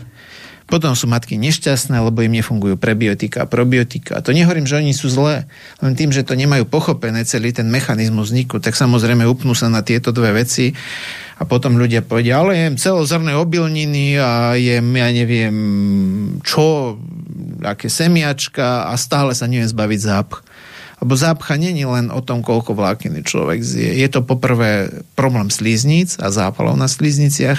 A tým, že sa naruší nervový systém, tak sa znova narušuje regulácia pohybu čreva.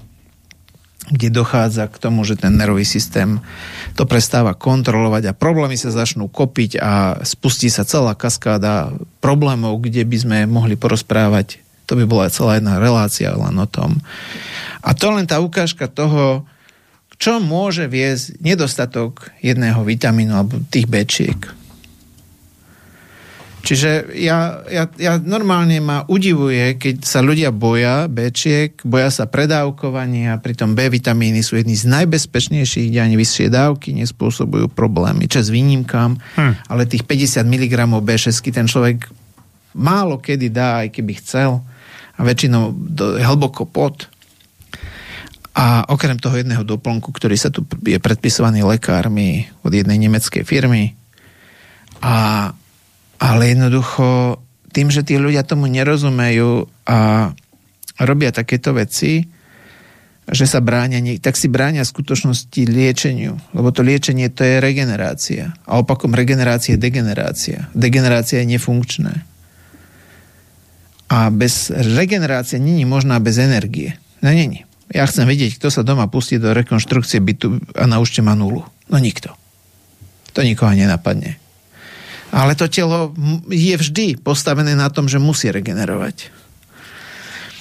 Čiže toto je to, čo by som chcel niekomu upozorniť na to, že Bček sa vôbec, ale vôbec netreba báť. Neviem, či ideme začať biotín, či dávame prestávku. Dáme, dáme prestávku. Dobre, takže toľko k B6. Ne?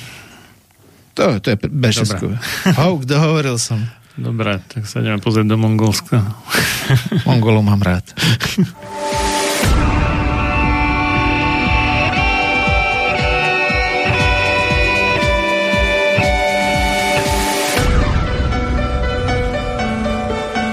Čím národ nižšie stojí, čím hlbšie v živote telesnom je ponorený, tým menej vážnosti má sám k sebe a tým ľahšie si dá so sebou zahrávať a svoje si odnímať, ako i jednotlivý človek v bahne telesného života zaviaznutý. Je bez vážnosti k sebe samému a ľahko sa za úžitok telesný nie len s telom, ale aj s dušou zapredá. Ľudovít Štúr Máte naladený slobodný vysielač Banská Bystrica.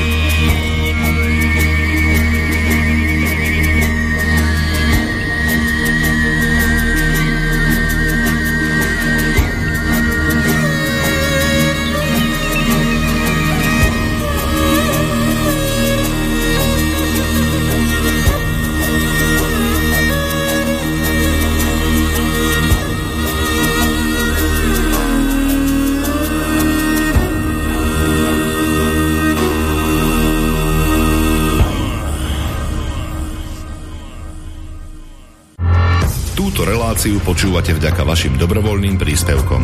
Ďakujeme za vašu podporu. Počúvate slobodný vysielač.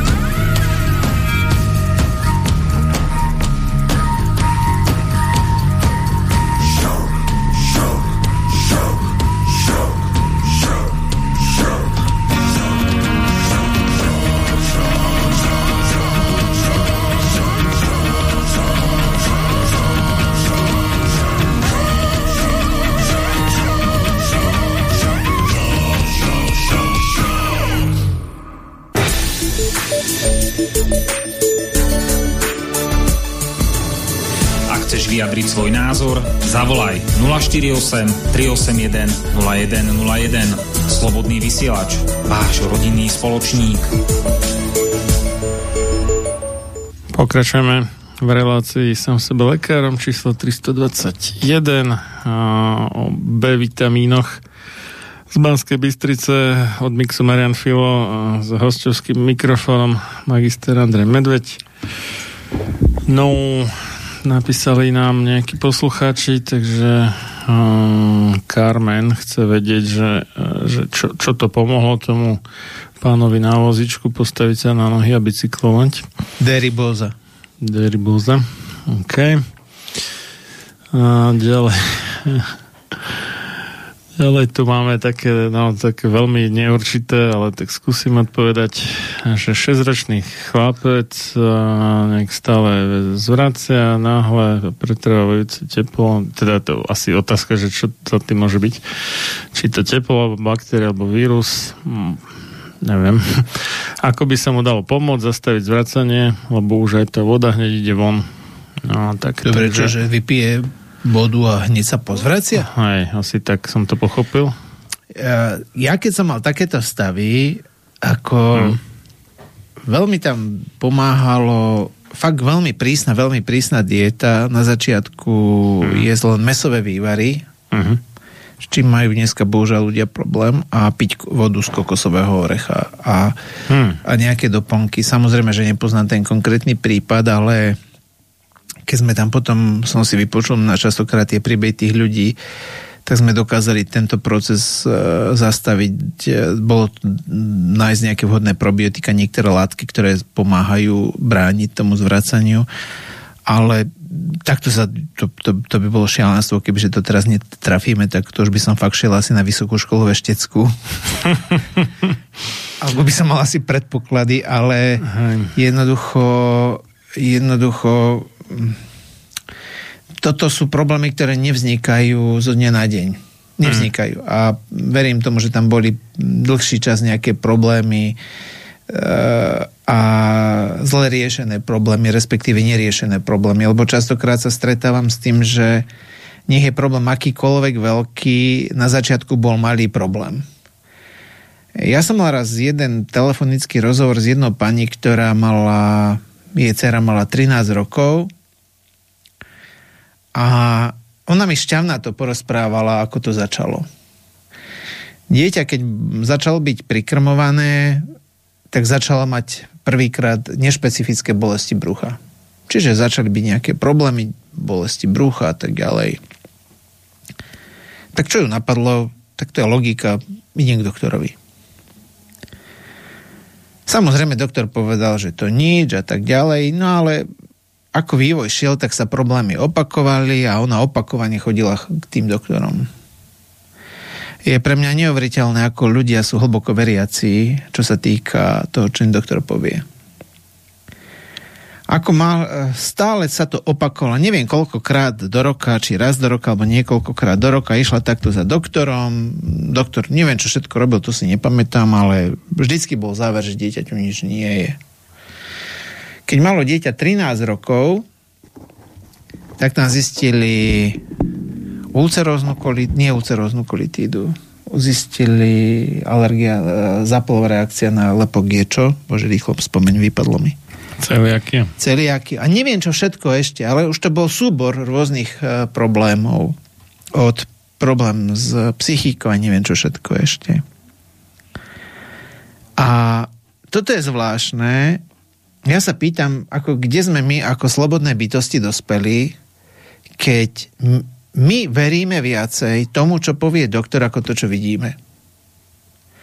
Čiže ja normálne ma fascinuje, ako ľudia sa nechajú odbiť tým, že to nič nie je. Mňa v nedávnej dobe fascinovalo, ako si niekto šlahol nejakú AstraZeneku, ho to zložilo na týždeň a potom sa ešte vytešoval, a super, že ako náročná reakcia, to znamená, že bude mať dobrú imunitu, vieš. Takéto a, tristy a to, a, to ja vidím, a ja vidím častokrát jeden fenomén, že, a to fakt stretávam ľudí, ktorí majú 40-50 rokov, kde mi povedia, už volajú a majú fakt veľké problémy, a povedia mi, no moje problémy začali ako dieťa, mal som zápchu, nikto to neriešil. Uh-huh.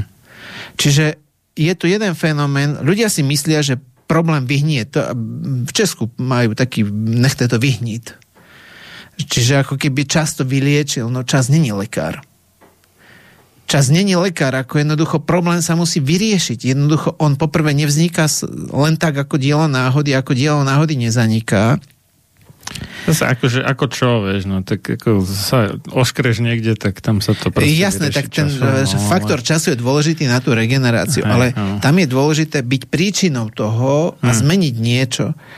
A kde ja vidím to, že ľudia, ľudia popíšu nejaký stav, ktorý je dneska k dnešnému, ale tomu niečo predchádza. A väčšinou je to o tom, že, že naozaj tam ľudia robia chyby, ale oni tú chybu nevnímajú, lebo oni si myslia, že keď robia to, čo ostatní, že robia správne. Jednoducho na Slovensku není chybou kradnúť a klamať. Väčšina ľudí to robí. Čiže z tohto pohľadu idem sa pridať a začnem kradnúť a klamať. Ja som úplne normálny človek. Ale ak sa pozriem vo vzťahu k prežitiu, tak klamanie a kradnutie není v poriadku. V akejkoľvek podobe je to niekde, čo ničí prežitie e, človeka. Čiže e, ľudia, ako náhle máte malé problémy a vy vidíte, že tie problémy sú a niekto vám povie, že je to v poriadku, že nič sa nedie, no nie je to v poriadku a tým, že neriešite malé problémy, tak uh, dáte, dáte podnet na to, aby vznikli veľké problémy. To, kedy sa to objaví, len, to je len otázka toho fakt času, lebo ten čas u niekoho môže byť mesiac, u niekoho rok, u niekoho dva roky, u niekoho 10 rokov, ale naozaj je to tak, čiže aj tu tomu predchádzalo, neviem čo, môže to byť napríklad nejaká infekcia, možno, že prechodina infekcia, možno, ja neviem, nepoznám ten príbeh, ale ja som o tom presvedčený, že tento problém není ani deň, ani dva, len mal inú podobu a bol zanedbaný. Buď chtiac, alebo nechtiac. Alebo riešený nesprávnym spôsobom. Hm. Tak to sa pýtal posluchač Peter, no ja neviem, no ja mám celkom dobré skúsenosti s uh, aktivovaným drevným uhlím. Tam sú d- dva typy, väčšinou zoženete to živočišné, tam je trošku problém, že to nie je úplne ideálne, lepšie je takéto ako rastlinné. Uh, asi taká naj najfrekventovanejšia značka v lekárniach, pokiaľ teda neobjednávate z nejakých obchodov s výživovými doplnkami, tak je Carbofit, s C sa píše, Carbofit. Oni sú také aj podobné, že Carbocit, ale to, to je potom to živočišné, nie drevné. Uh, niekde som videl také, že, že vraj to živočišné zvyšuje riziko rakoviny, no možno, neviem v akých dávkach, to je jedno. No, každopádne to aktivované e, uhlie e, robí takú vec, že, že to je taký veľmi no, porovitý materiál, má takú tendenciu na lepiť na seba všetky tie toxiny, ktoré môžu spôsobovať či hnačky, či nejaké zvracania alebo takéto veci, takže podľa mňa je také, že vysoká šanca, že by to tak nejak akutne mohlo zabrať netvrdím z istotou, že zaberie, ale ja osobne by som to skúsil v takej situácii. No. Tak, toľko za mňa. Ale akože neviem, že na akutné zvrácanie konkrétne nejaký vítamin to asi... No, tam sa fakt treba na to pozrieť. Mm. Napríklad to, čo bráni zvrácaniu je zázvor. Uh-huh. Buď sa dá kúpiť vo forme extraktov alebo uh-huh. rastliny, neviem, ako štípe to, neviem, či to dieťa zje, ale zázvor je taký proti zvrácaniu, ale tam sa fakt na to treba pozrieť, čo hmm. za tým je, lebo tam bude hlbšia príčina. No. Dobre, potom Martina sa pýta, že aké vitamíny odporúčate užívať pri schizofrenii. to je dosť náročná otázka asi. Toto... To, to... Dobre. To asi zostane nezodpovedané v rámci relácie. No čo už, chcelo by to asi pri akomkoľvek e, zaťažení nervového systému alebo pri všetkých ne- neurologických problémoch mm. sú Bčka absolútne nevyhnutné. A to je len Čas. jedna z tých, mm. z tých... E, ja mám osobne skúsenosť, že pokiaľ už ľudia sú na tých psychiatrických liekoch, tak e, väčšinou z nich už bohužiaľ nie je pomoc. No jedne, že by to vysadili postupne. Le, lebo tie lieky ovplyvňujú neskutočným spôsobom toho človeka a menia jeho myslenie, správanie, všetko. Hmm. To nie je preto, že by som chcel súdiť, ale jednoducho tie lieky majú neskutočne negatívny vplyv na neskutočne negatívny vplyv. Tam sa mení tá osobnosť toho človeka, že fakt je to je to, je to des a hlavne to, že dneska lekár nerozumie človeku a jeho automaticky pošlo na psychiatrické lieky. Hmm. A z tohto pohľadu tí ľudia začnú brať lieky psychiatrické a im to tak zhumpluje život. A stanú sa z nich vyslovene drogovo závislí ľudia. Je to, je to frustrujúce, kde napríklad e, dneska kopec detí končí na psychiatrických liekoch. A to sú napríklad ľudia s poruchou e, pozornosti a koncentrácie, kde dostávajú ritalín Mimo iného, ja ti no, poviem takú s tým, pikošku. S tým Ritalínom, že, že to ako kšeftujú takí tí americkí tínežeri, že to má ako také, nazvime to, že nejaké opioidné uh, efekty alebo niečo také. A ja ti chcem povedať len takú pikošku, no. že v podstate uh, čo robí Ritalín a skúsim trošku hlbšie zájsť, aby ľudia pochopili, o čom rozprávam. Hm Uh, jeden zo spôsobov, ako sa poškodzuje telo, sú voľné radikály. Voľné radikály sú vlastne oxidanty, čiže vlastne agresívne častice, ktoré dokážu poškodzovať naše telo. Prest, nech si to ľudia predstavia, aby mali nejakú predstavu, tak ako keby, že im niekto špakom alebo e, cigaretou strkal do kože, tak ju poškodzuje každý by sa otiahol, lebo by presne vedel, že čo mu to spôsobil, lebo má tam niekde receptor na nejaký signál na vnímanie bolesti. Alebo to, ako keby mu niekto popisku dal. Každý by to vedel, že je to zlé a utekali by sme od toho, lebo to vnímame, že nás, nám to poškodzuje e, zdravie.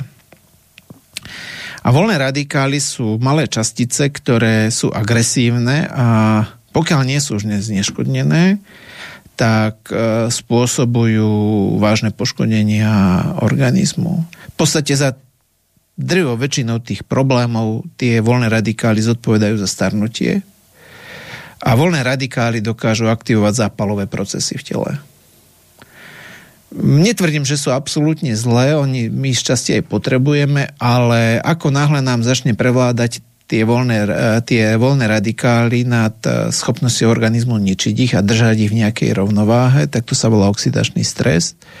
A ten oxidačný stres je zodpovedný za takmer všetky problémy, ktoré dneska máme. Napríklad, ak ľudia chcú vedieť, že a to som nedávno ma v takej skupine na Facebooku zajal, taká pani dala fotku, kde mala na rukách také čierne flaky, alebo nie čierne, také hnedé flaky, aj častokrát to ľudia majú na tvári, volajú sa to starecké škvrny, tak to sú bielkoviny, ktoré sú poškodené voľnými radikálmi telo ich tam ukladá. Samozrejme, ľudia to vnímajú, že je to oxidačný problém, čiže že je to estetický problém. A to je len ukážka toho, že čo môžu byť, ale oni sú v podstate zodpovedné za akékoľvek procesy, ktoré sú spojené s degeneráciou, sú spojené s zápalové procesy a tak ďalej. Čiže ich vysoká tvorba je pre telo problém a vedie k ďalším problémom, ktoré už majú svoj názov, lebo už sa to nejako konkrétne prejaví a my to nejakým spôsobom nazveme, aký prejav to má. A najväčším zdrojom, alebo jeden z tých najväčších zdrojov voľných radikálov sú mitochondrie, bunkové elektrárne. Jednoducho je to preto, lebo tam vzniká výroba energie a kde sa energia vyrába, tak musí byť aj nejaké splodiny, čiže tie voľné radikály.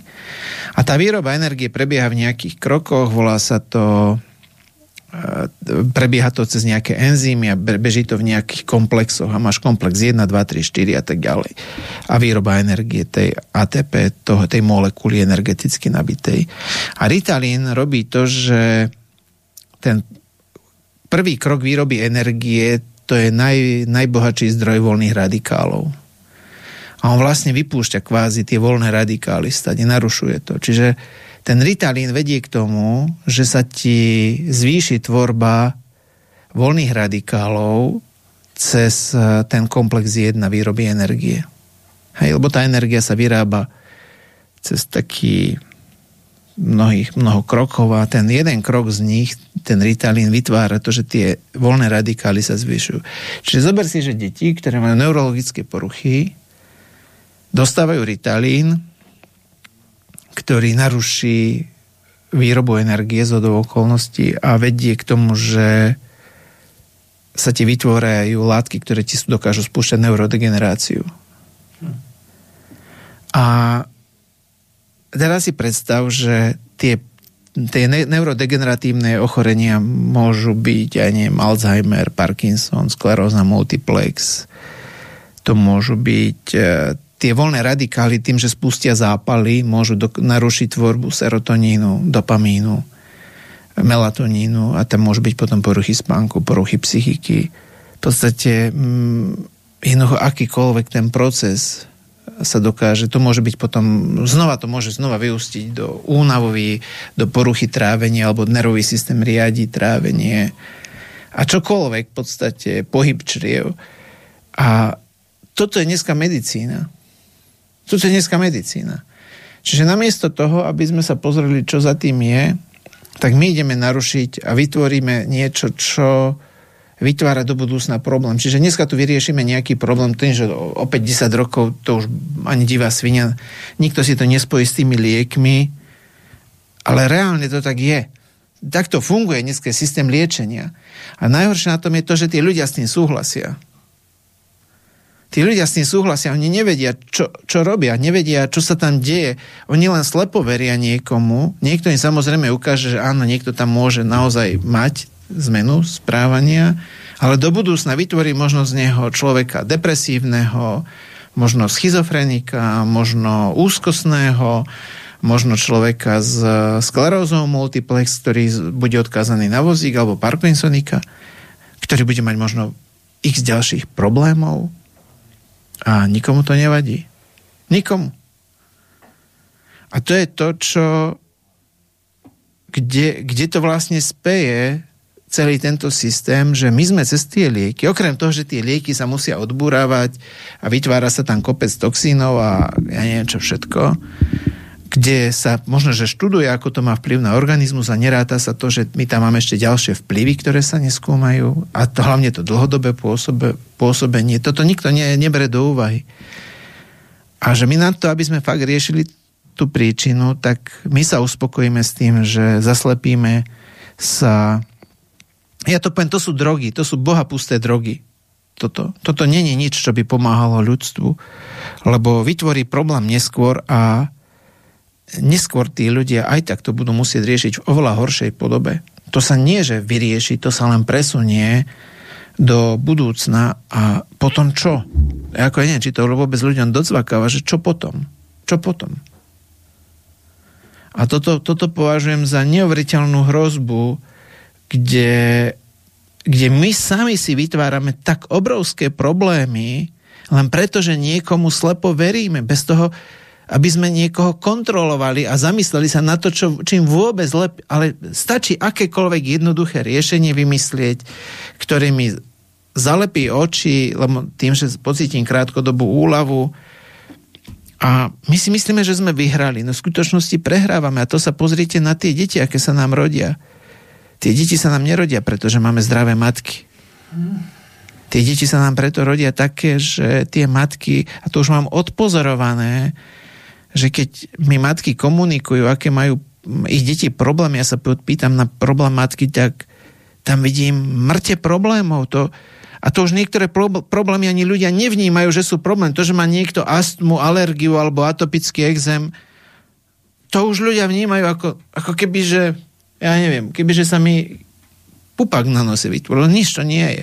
Dokonca si dovolím tvrdiť, že ten pupak na nose by tí ľudia vnímali oveľa väčší, ako oveľa väčší problém, ako to, keď má niekto alergiu. To je, moje dieťa je úplne zdravé, len má alergiu, ale to nič nie je. Toto keď som čítal, tak som myslel, že ma drbne. Tým ľuďom nedocvakáva, čo sa deje. A celá naša civilizácia spie k jednoduchým riešeniam, ktoré na prvý pohľad zakryjú oči, ale do budúcna tých ľudí to zomelie. Nás ako civilizáciu čaká niečo, čo si možno neviete predstaviť v súvislosti s tými riešeniami. To ja neviem, ako to ideme riešiť. Ja sám to neviem. Ani, ani si nedovolím tvrdiť, ale to bude, to bude ako podal len politik Harakiri. to bude doslova do písma Harakiri. A to na koronu budeme s láskou spomínať, aké to bolo mm, úplne smiešne. Ale ten politik nepochopil, že harakiri je rituálna samovražda. Jasné, ale nás to čaká. My sa rituálne sami zabijeme no, do šlaka. Vtipný, no. My sa sami zabijame do, do prčíc. A toto ľuďom nedocvakáva, že my sa tu v podstate zabíjame. Hmm. Ako na, na, tu si málo kto uvedomuje a to, či ja niekoho zabijem tak, že ho odstrelím a spôsobím za veľmi krátky čas koniec toho tela, alebo či to spôsobí z nejakom dlhšom časovom meradle tá choroba, je v podstate jedno. Ale my tu musíme po- pochopiť, že vlastne tu prebieha deštrukcia aj na úrovni, na úrovni na nejakej genetickej línie. Hmm. A mimochodom, tie, tie voľné radikály majú jednu veľmi zaujímavú vlastnosť a to je poškodzovať DNA. Uh-huh. Mhm. Lebo DNA je takisto veľmi citlivá na poškodenie voľných radikálov. A teraz si zober, že, že de, tie autizmus je takisto porucha DNA, lebo o tom sme sa bavili. A teraz tí deti, keď v akom stave sú ich matky, keď oni napríklad dostanú ten autizmus častokrát po prvej vakcíne. Hmm. Čo je úloha vakcíny je spustiť limitovaný zápal. To je úloha vakcíny. Spustiť limitovaný zápal. Ten zápal by nemal prekročiť nejakú hranicu. Preto sa tam dáva buď neživý vírus, alebo živý. Neviem, či teraz sú aj so živými vírusmi, to asi už neviem. Sú, že sú. sú, sú tu nie som si istý. A na čo sa dávajú adjuvanty? Adjuvant sa dáva na to, aby podporil zápalovú reakciu. Mm. Aby sa dosiahlo nejaká miera zápalu, ktorá nemá prekročiť nejakú normu. Mm. A teraz si zober, čiže každý zápal je spojený s, vysoko, s vyššou tvorbou voľných radikálov a keď dám do toho zapáleného tela, kde už prebieha vysoká tvorba voľných radikálov, len ten zápal nemá tie typické znaky cez CRP, čo je jediné u nás ten marker, alebo nie je tam teplota zvýšená, to, toto ešte vnímajú ľudia ako zápal, iné nie. Tú vakcínu, kde spúšťam ten obmedzený zápal a následne sa mi prekročí tvorba voľných radikálov, tak jeden z tých eh, vecí, ktorá je tam ako logické vyústenie, je poškodenie DNA. Veď DNA sa nepoškodzuje ako dielo náhody, to má vždy nejakú príčinu. To není dielo náhody, že ja neviem, mesiac je v nejakej konštelácii s Marsom a s Jupiterom.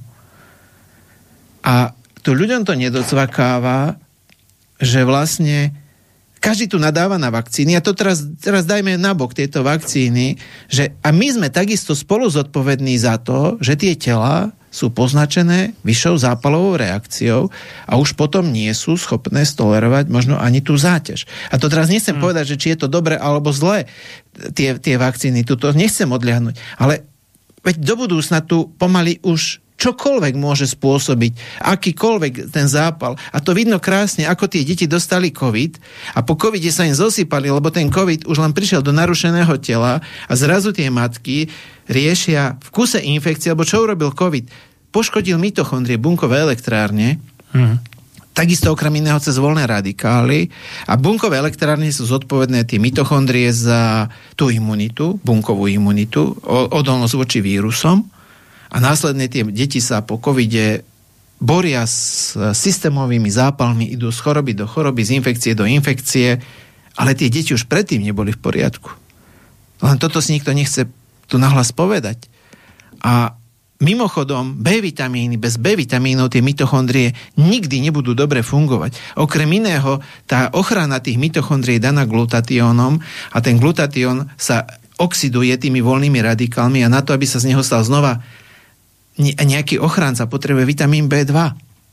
Lebo vitamín B2 redukuje, čiže kvázi ako keby, že odklaje ten uh, glutatión mm. na to, aby sa stal znova aktívny. No ale kto z vás, kto z vás, priatelia alebo poslucháči, rozmýšľal, že vitamín 2 je veľmi dôležitý na antioxidačný a detoxikačný systém? No, ja nepoznám takého človeka. Ale keď niekomu poviem, daj si bečka, lebo máš taký taký problém. Mimochodom, keď sa naruší hladina glutatiónu, tak sa naruší rovnováha medzi TH1 a TH2 imunitu. TH1 to je vlastne bunková imunita, TH2 je protizápalová. Čiže v podstate imunita z TH1 sa preklopí do TH2, okrem iného. A to potom vidíte atopické exémy, alergie, atopie a ich ďalších problémov. Hm. A toto je celo to, čo pokiaľ ľudia nepochopia, a bohužiaľ, toto, na toto treba asi roky študovať, aby to človek pochopil a mne to dlhšie trvalo. Tak jednoducho budeme sa tu boriť a možno sa dožijeme toho, že už nebudeme schopní sa rozmnožovať a vtedy to pochopíme. Čo potom bude, to neviem. to už fakt si nedovolím tvrdiť, lebo okrem iného, keď sa porušia mitochondrie, ktoré sú veľmi citlivé na tie voľné radikály a na kopec ďalších problémov, nedostatok živín, tak jeden z tých prejavov je strata citlivosti na cudzí antigény.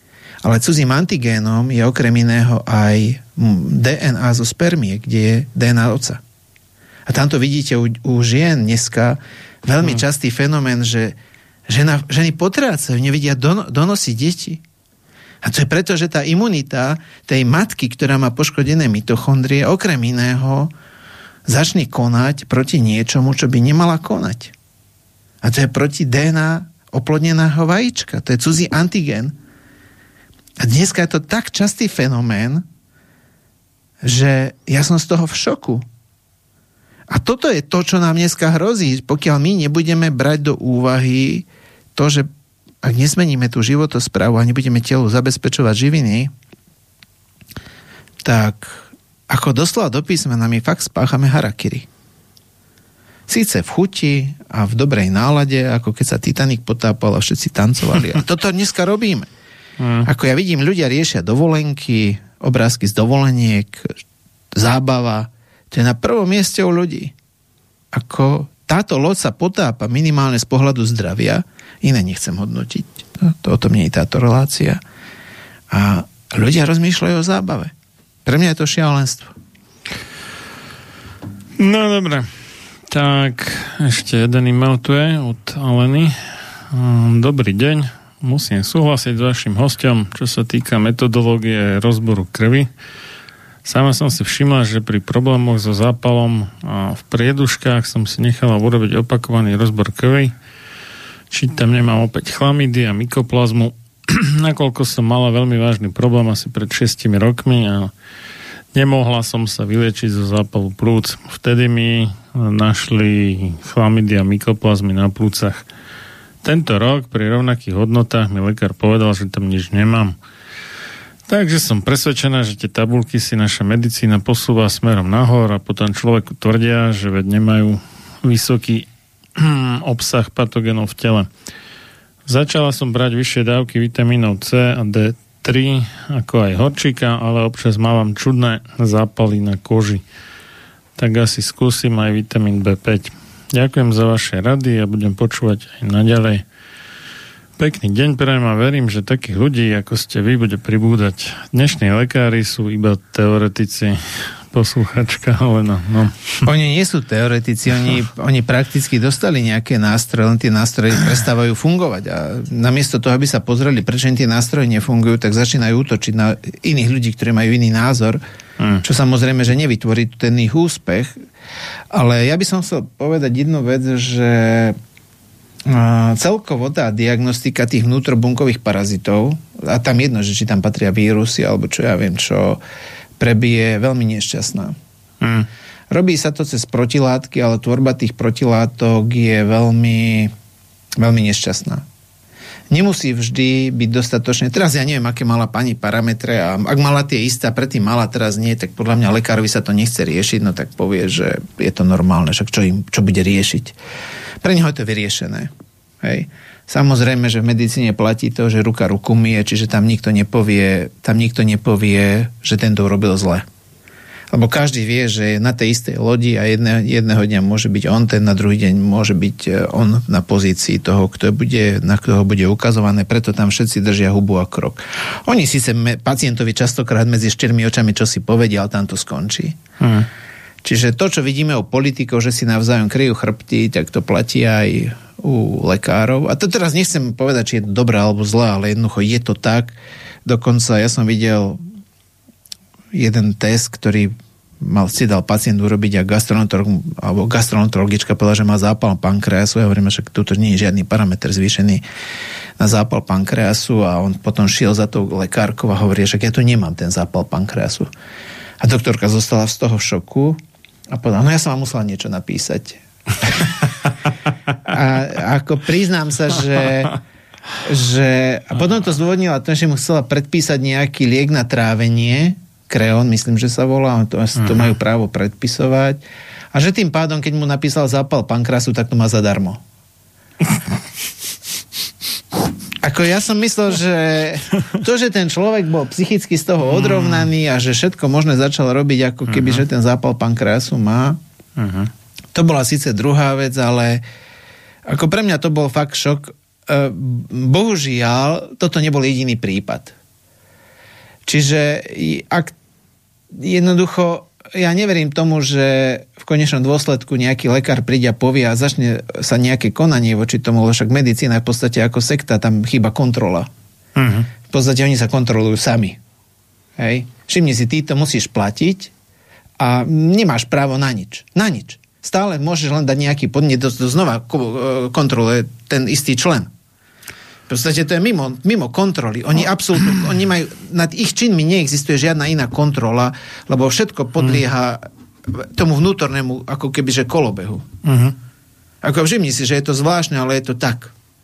Nikto ich nemá právo odvolať. Ako celé, to, celé je to absolútne... Jediné, čo tam, kde my máme právo, je právo platiť do toho systému.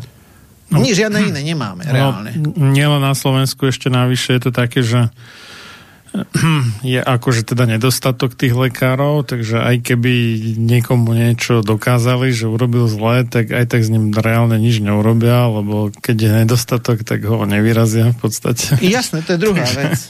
takže aj, aj akože úplný nejaký šlendriani ako stále majú svoje bydlo. Ale všimni si, zdravotná poisťovňa hmm. sa ani raz nezistí, že či bol pacient spokojný a ak nebol uzdravený, tak v podstate nezaplatí. Že v mhm. podstate ten systém nie je postavený na výsledku. On nemá ano, cieľ. Ano, ano. On má jediný cieľ, je dostať človeka. Cieľom, výsledkom medicíny je návšteva ambulancie. Tam není cieľ vyliečiť človeka. Toto nikto nesleduje. Ešte predpis nie niečoho, na čo predpis nejaký zarobí farmaceutická firma. Musí zo zákona stanoviť diagnózu, to ti musí. Aj. Čiže musí človeka hodiť do škatulky, ale jednoducho a predpísať liek. A to je v podstate, v podstate tam to končí. Ako náhle človek je chorý, tak chodí po doktoroch, keď mu nevedia že si tak mu povedia zázračné slovo psychosomatika a šubo na psychiatriu. V podstate psychiatri sa stali vlastne záchrannou stanicou medicíny, lebo ako náhle nevedia človeku, čo zistiť, tak automaticky ide na psychiatriu. Hm. Je to mechanizmus, Marian, a ono to tak funguje. Ja som, ja som tomu nechcel veriť, ale potom som si to začal všímať. A to sú rovnaké vety, rovnaké spôsoby, to je normálne šablóna. Hm. To je šablóna, ktorá sa používa, ktorá funguje. A ja na toto ľudí upozorňujem. Oni si ináč myslia, že ich straším v skutočnosti. Oni si stále myslia to, že ja ich straším. Bohužiaľ, častokrát to nepochopenie a tým, že im je stále nejaký problém a pri gastroenterologických problémoch je to veľmi častý jav, lebo samozrejme, že kto ti dokáže, že ťa niekde niečo bolí, no tak tam, keď, mhm. ťa, zlomíš ruku a bolí ťa to, tak aj slepý vidí, že máš problém. Ale pri tom tráviacom trakte ti stršia hadicu a čo ti hadica zistí dokopy nič. A tam to končí častokrát tým, že tí ľudia naozaj končia na psychiatriách a potom je to už koniec. Okrem iného psychiatrické lieky mimo iného sú jedny z najhorších na narušovanie mikroflóry. Uh-huh. Bohužiaľ je to tak.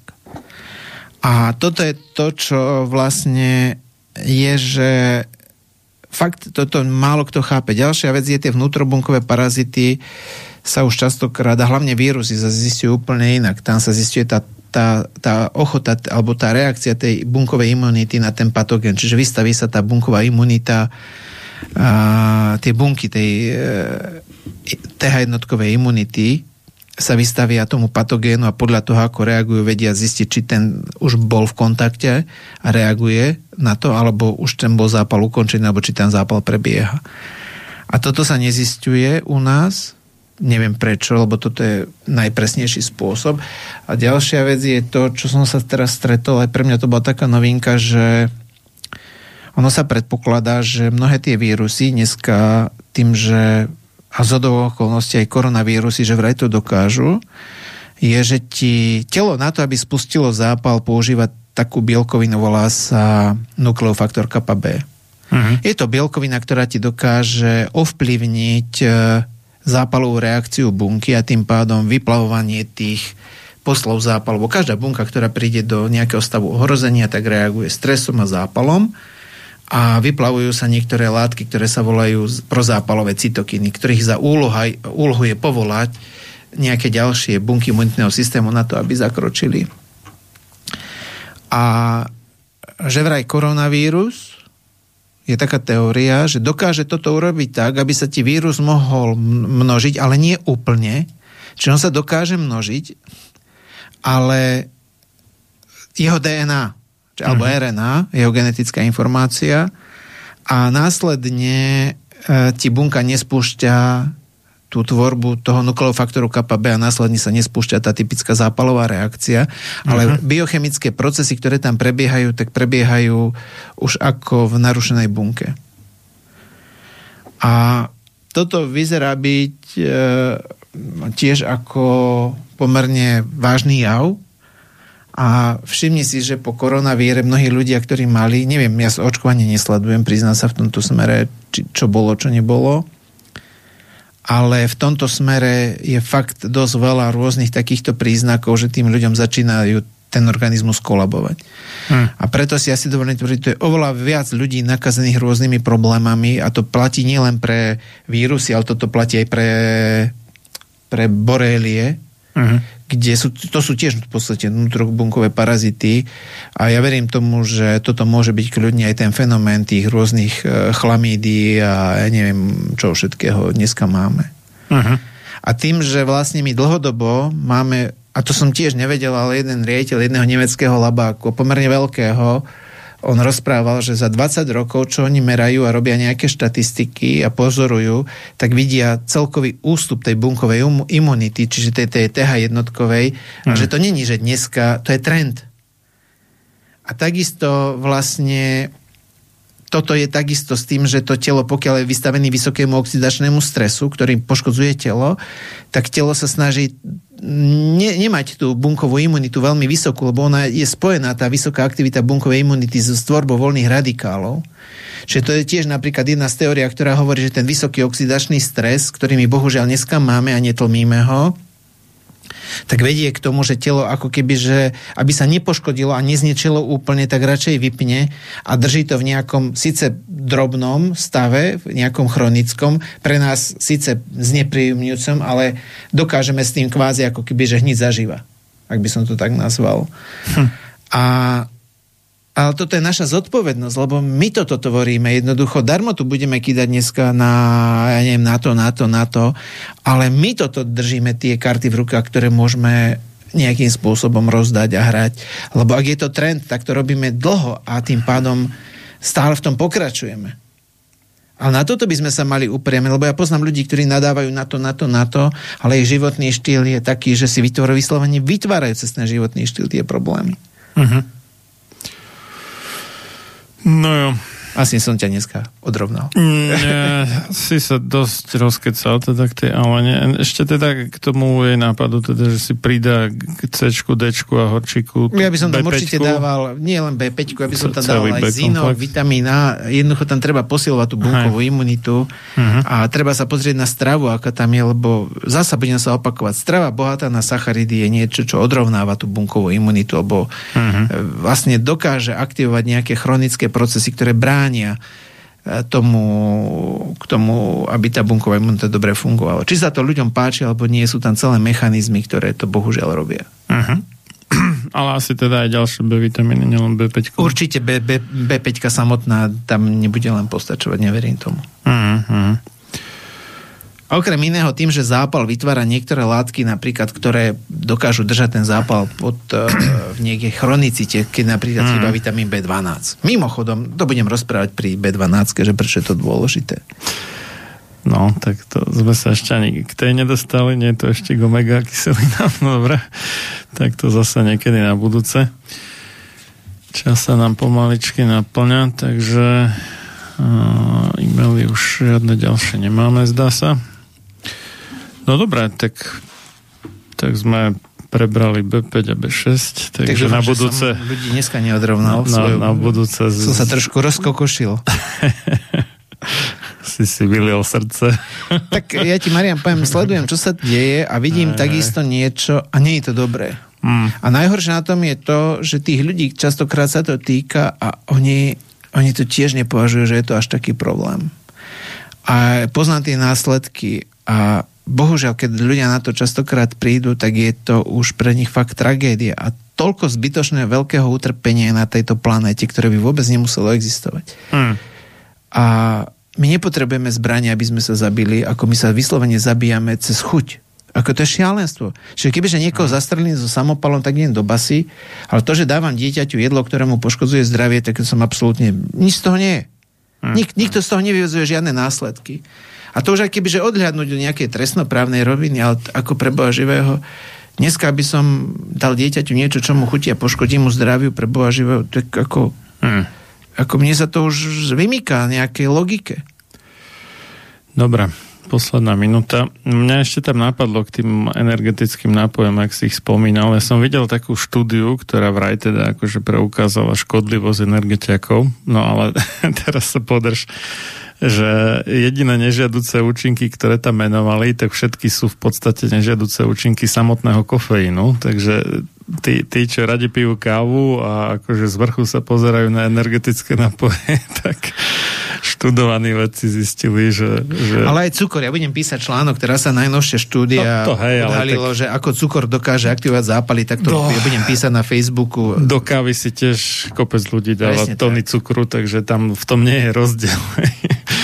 ale, ale že e, nie zdá sa teda, že nie je zdravšie piť kávu na mesto energetiakov, teda pokiaľ si ju sladia, prípadne ešte do nej dávajú mlieko, takže Toľko. Dobre, ďakujem veľmi pekne za účasť tejto relácii. Ja, ďakujem pekne. A, pekné popoludne ešte všetkým a večer sa budeme počuť opäť o 20.30 s inžinierom Tomášom Okryšom a budeme pokračovať v téme bolesti chrbta a ako na ne. Takže do skorého počutia. Do počutia, peknú nedelu prajem. Táto relácia vznikla za podpory dobrovoľných príspevkov našich poslucháčov. I ty sa k ním môžeš pridať. Viac informácií nájdeš na www.slobodnyvysielac.sk Ďakujeme.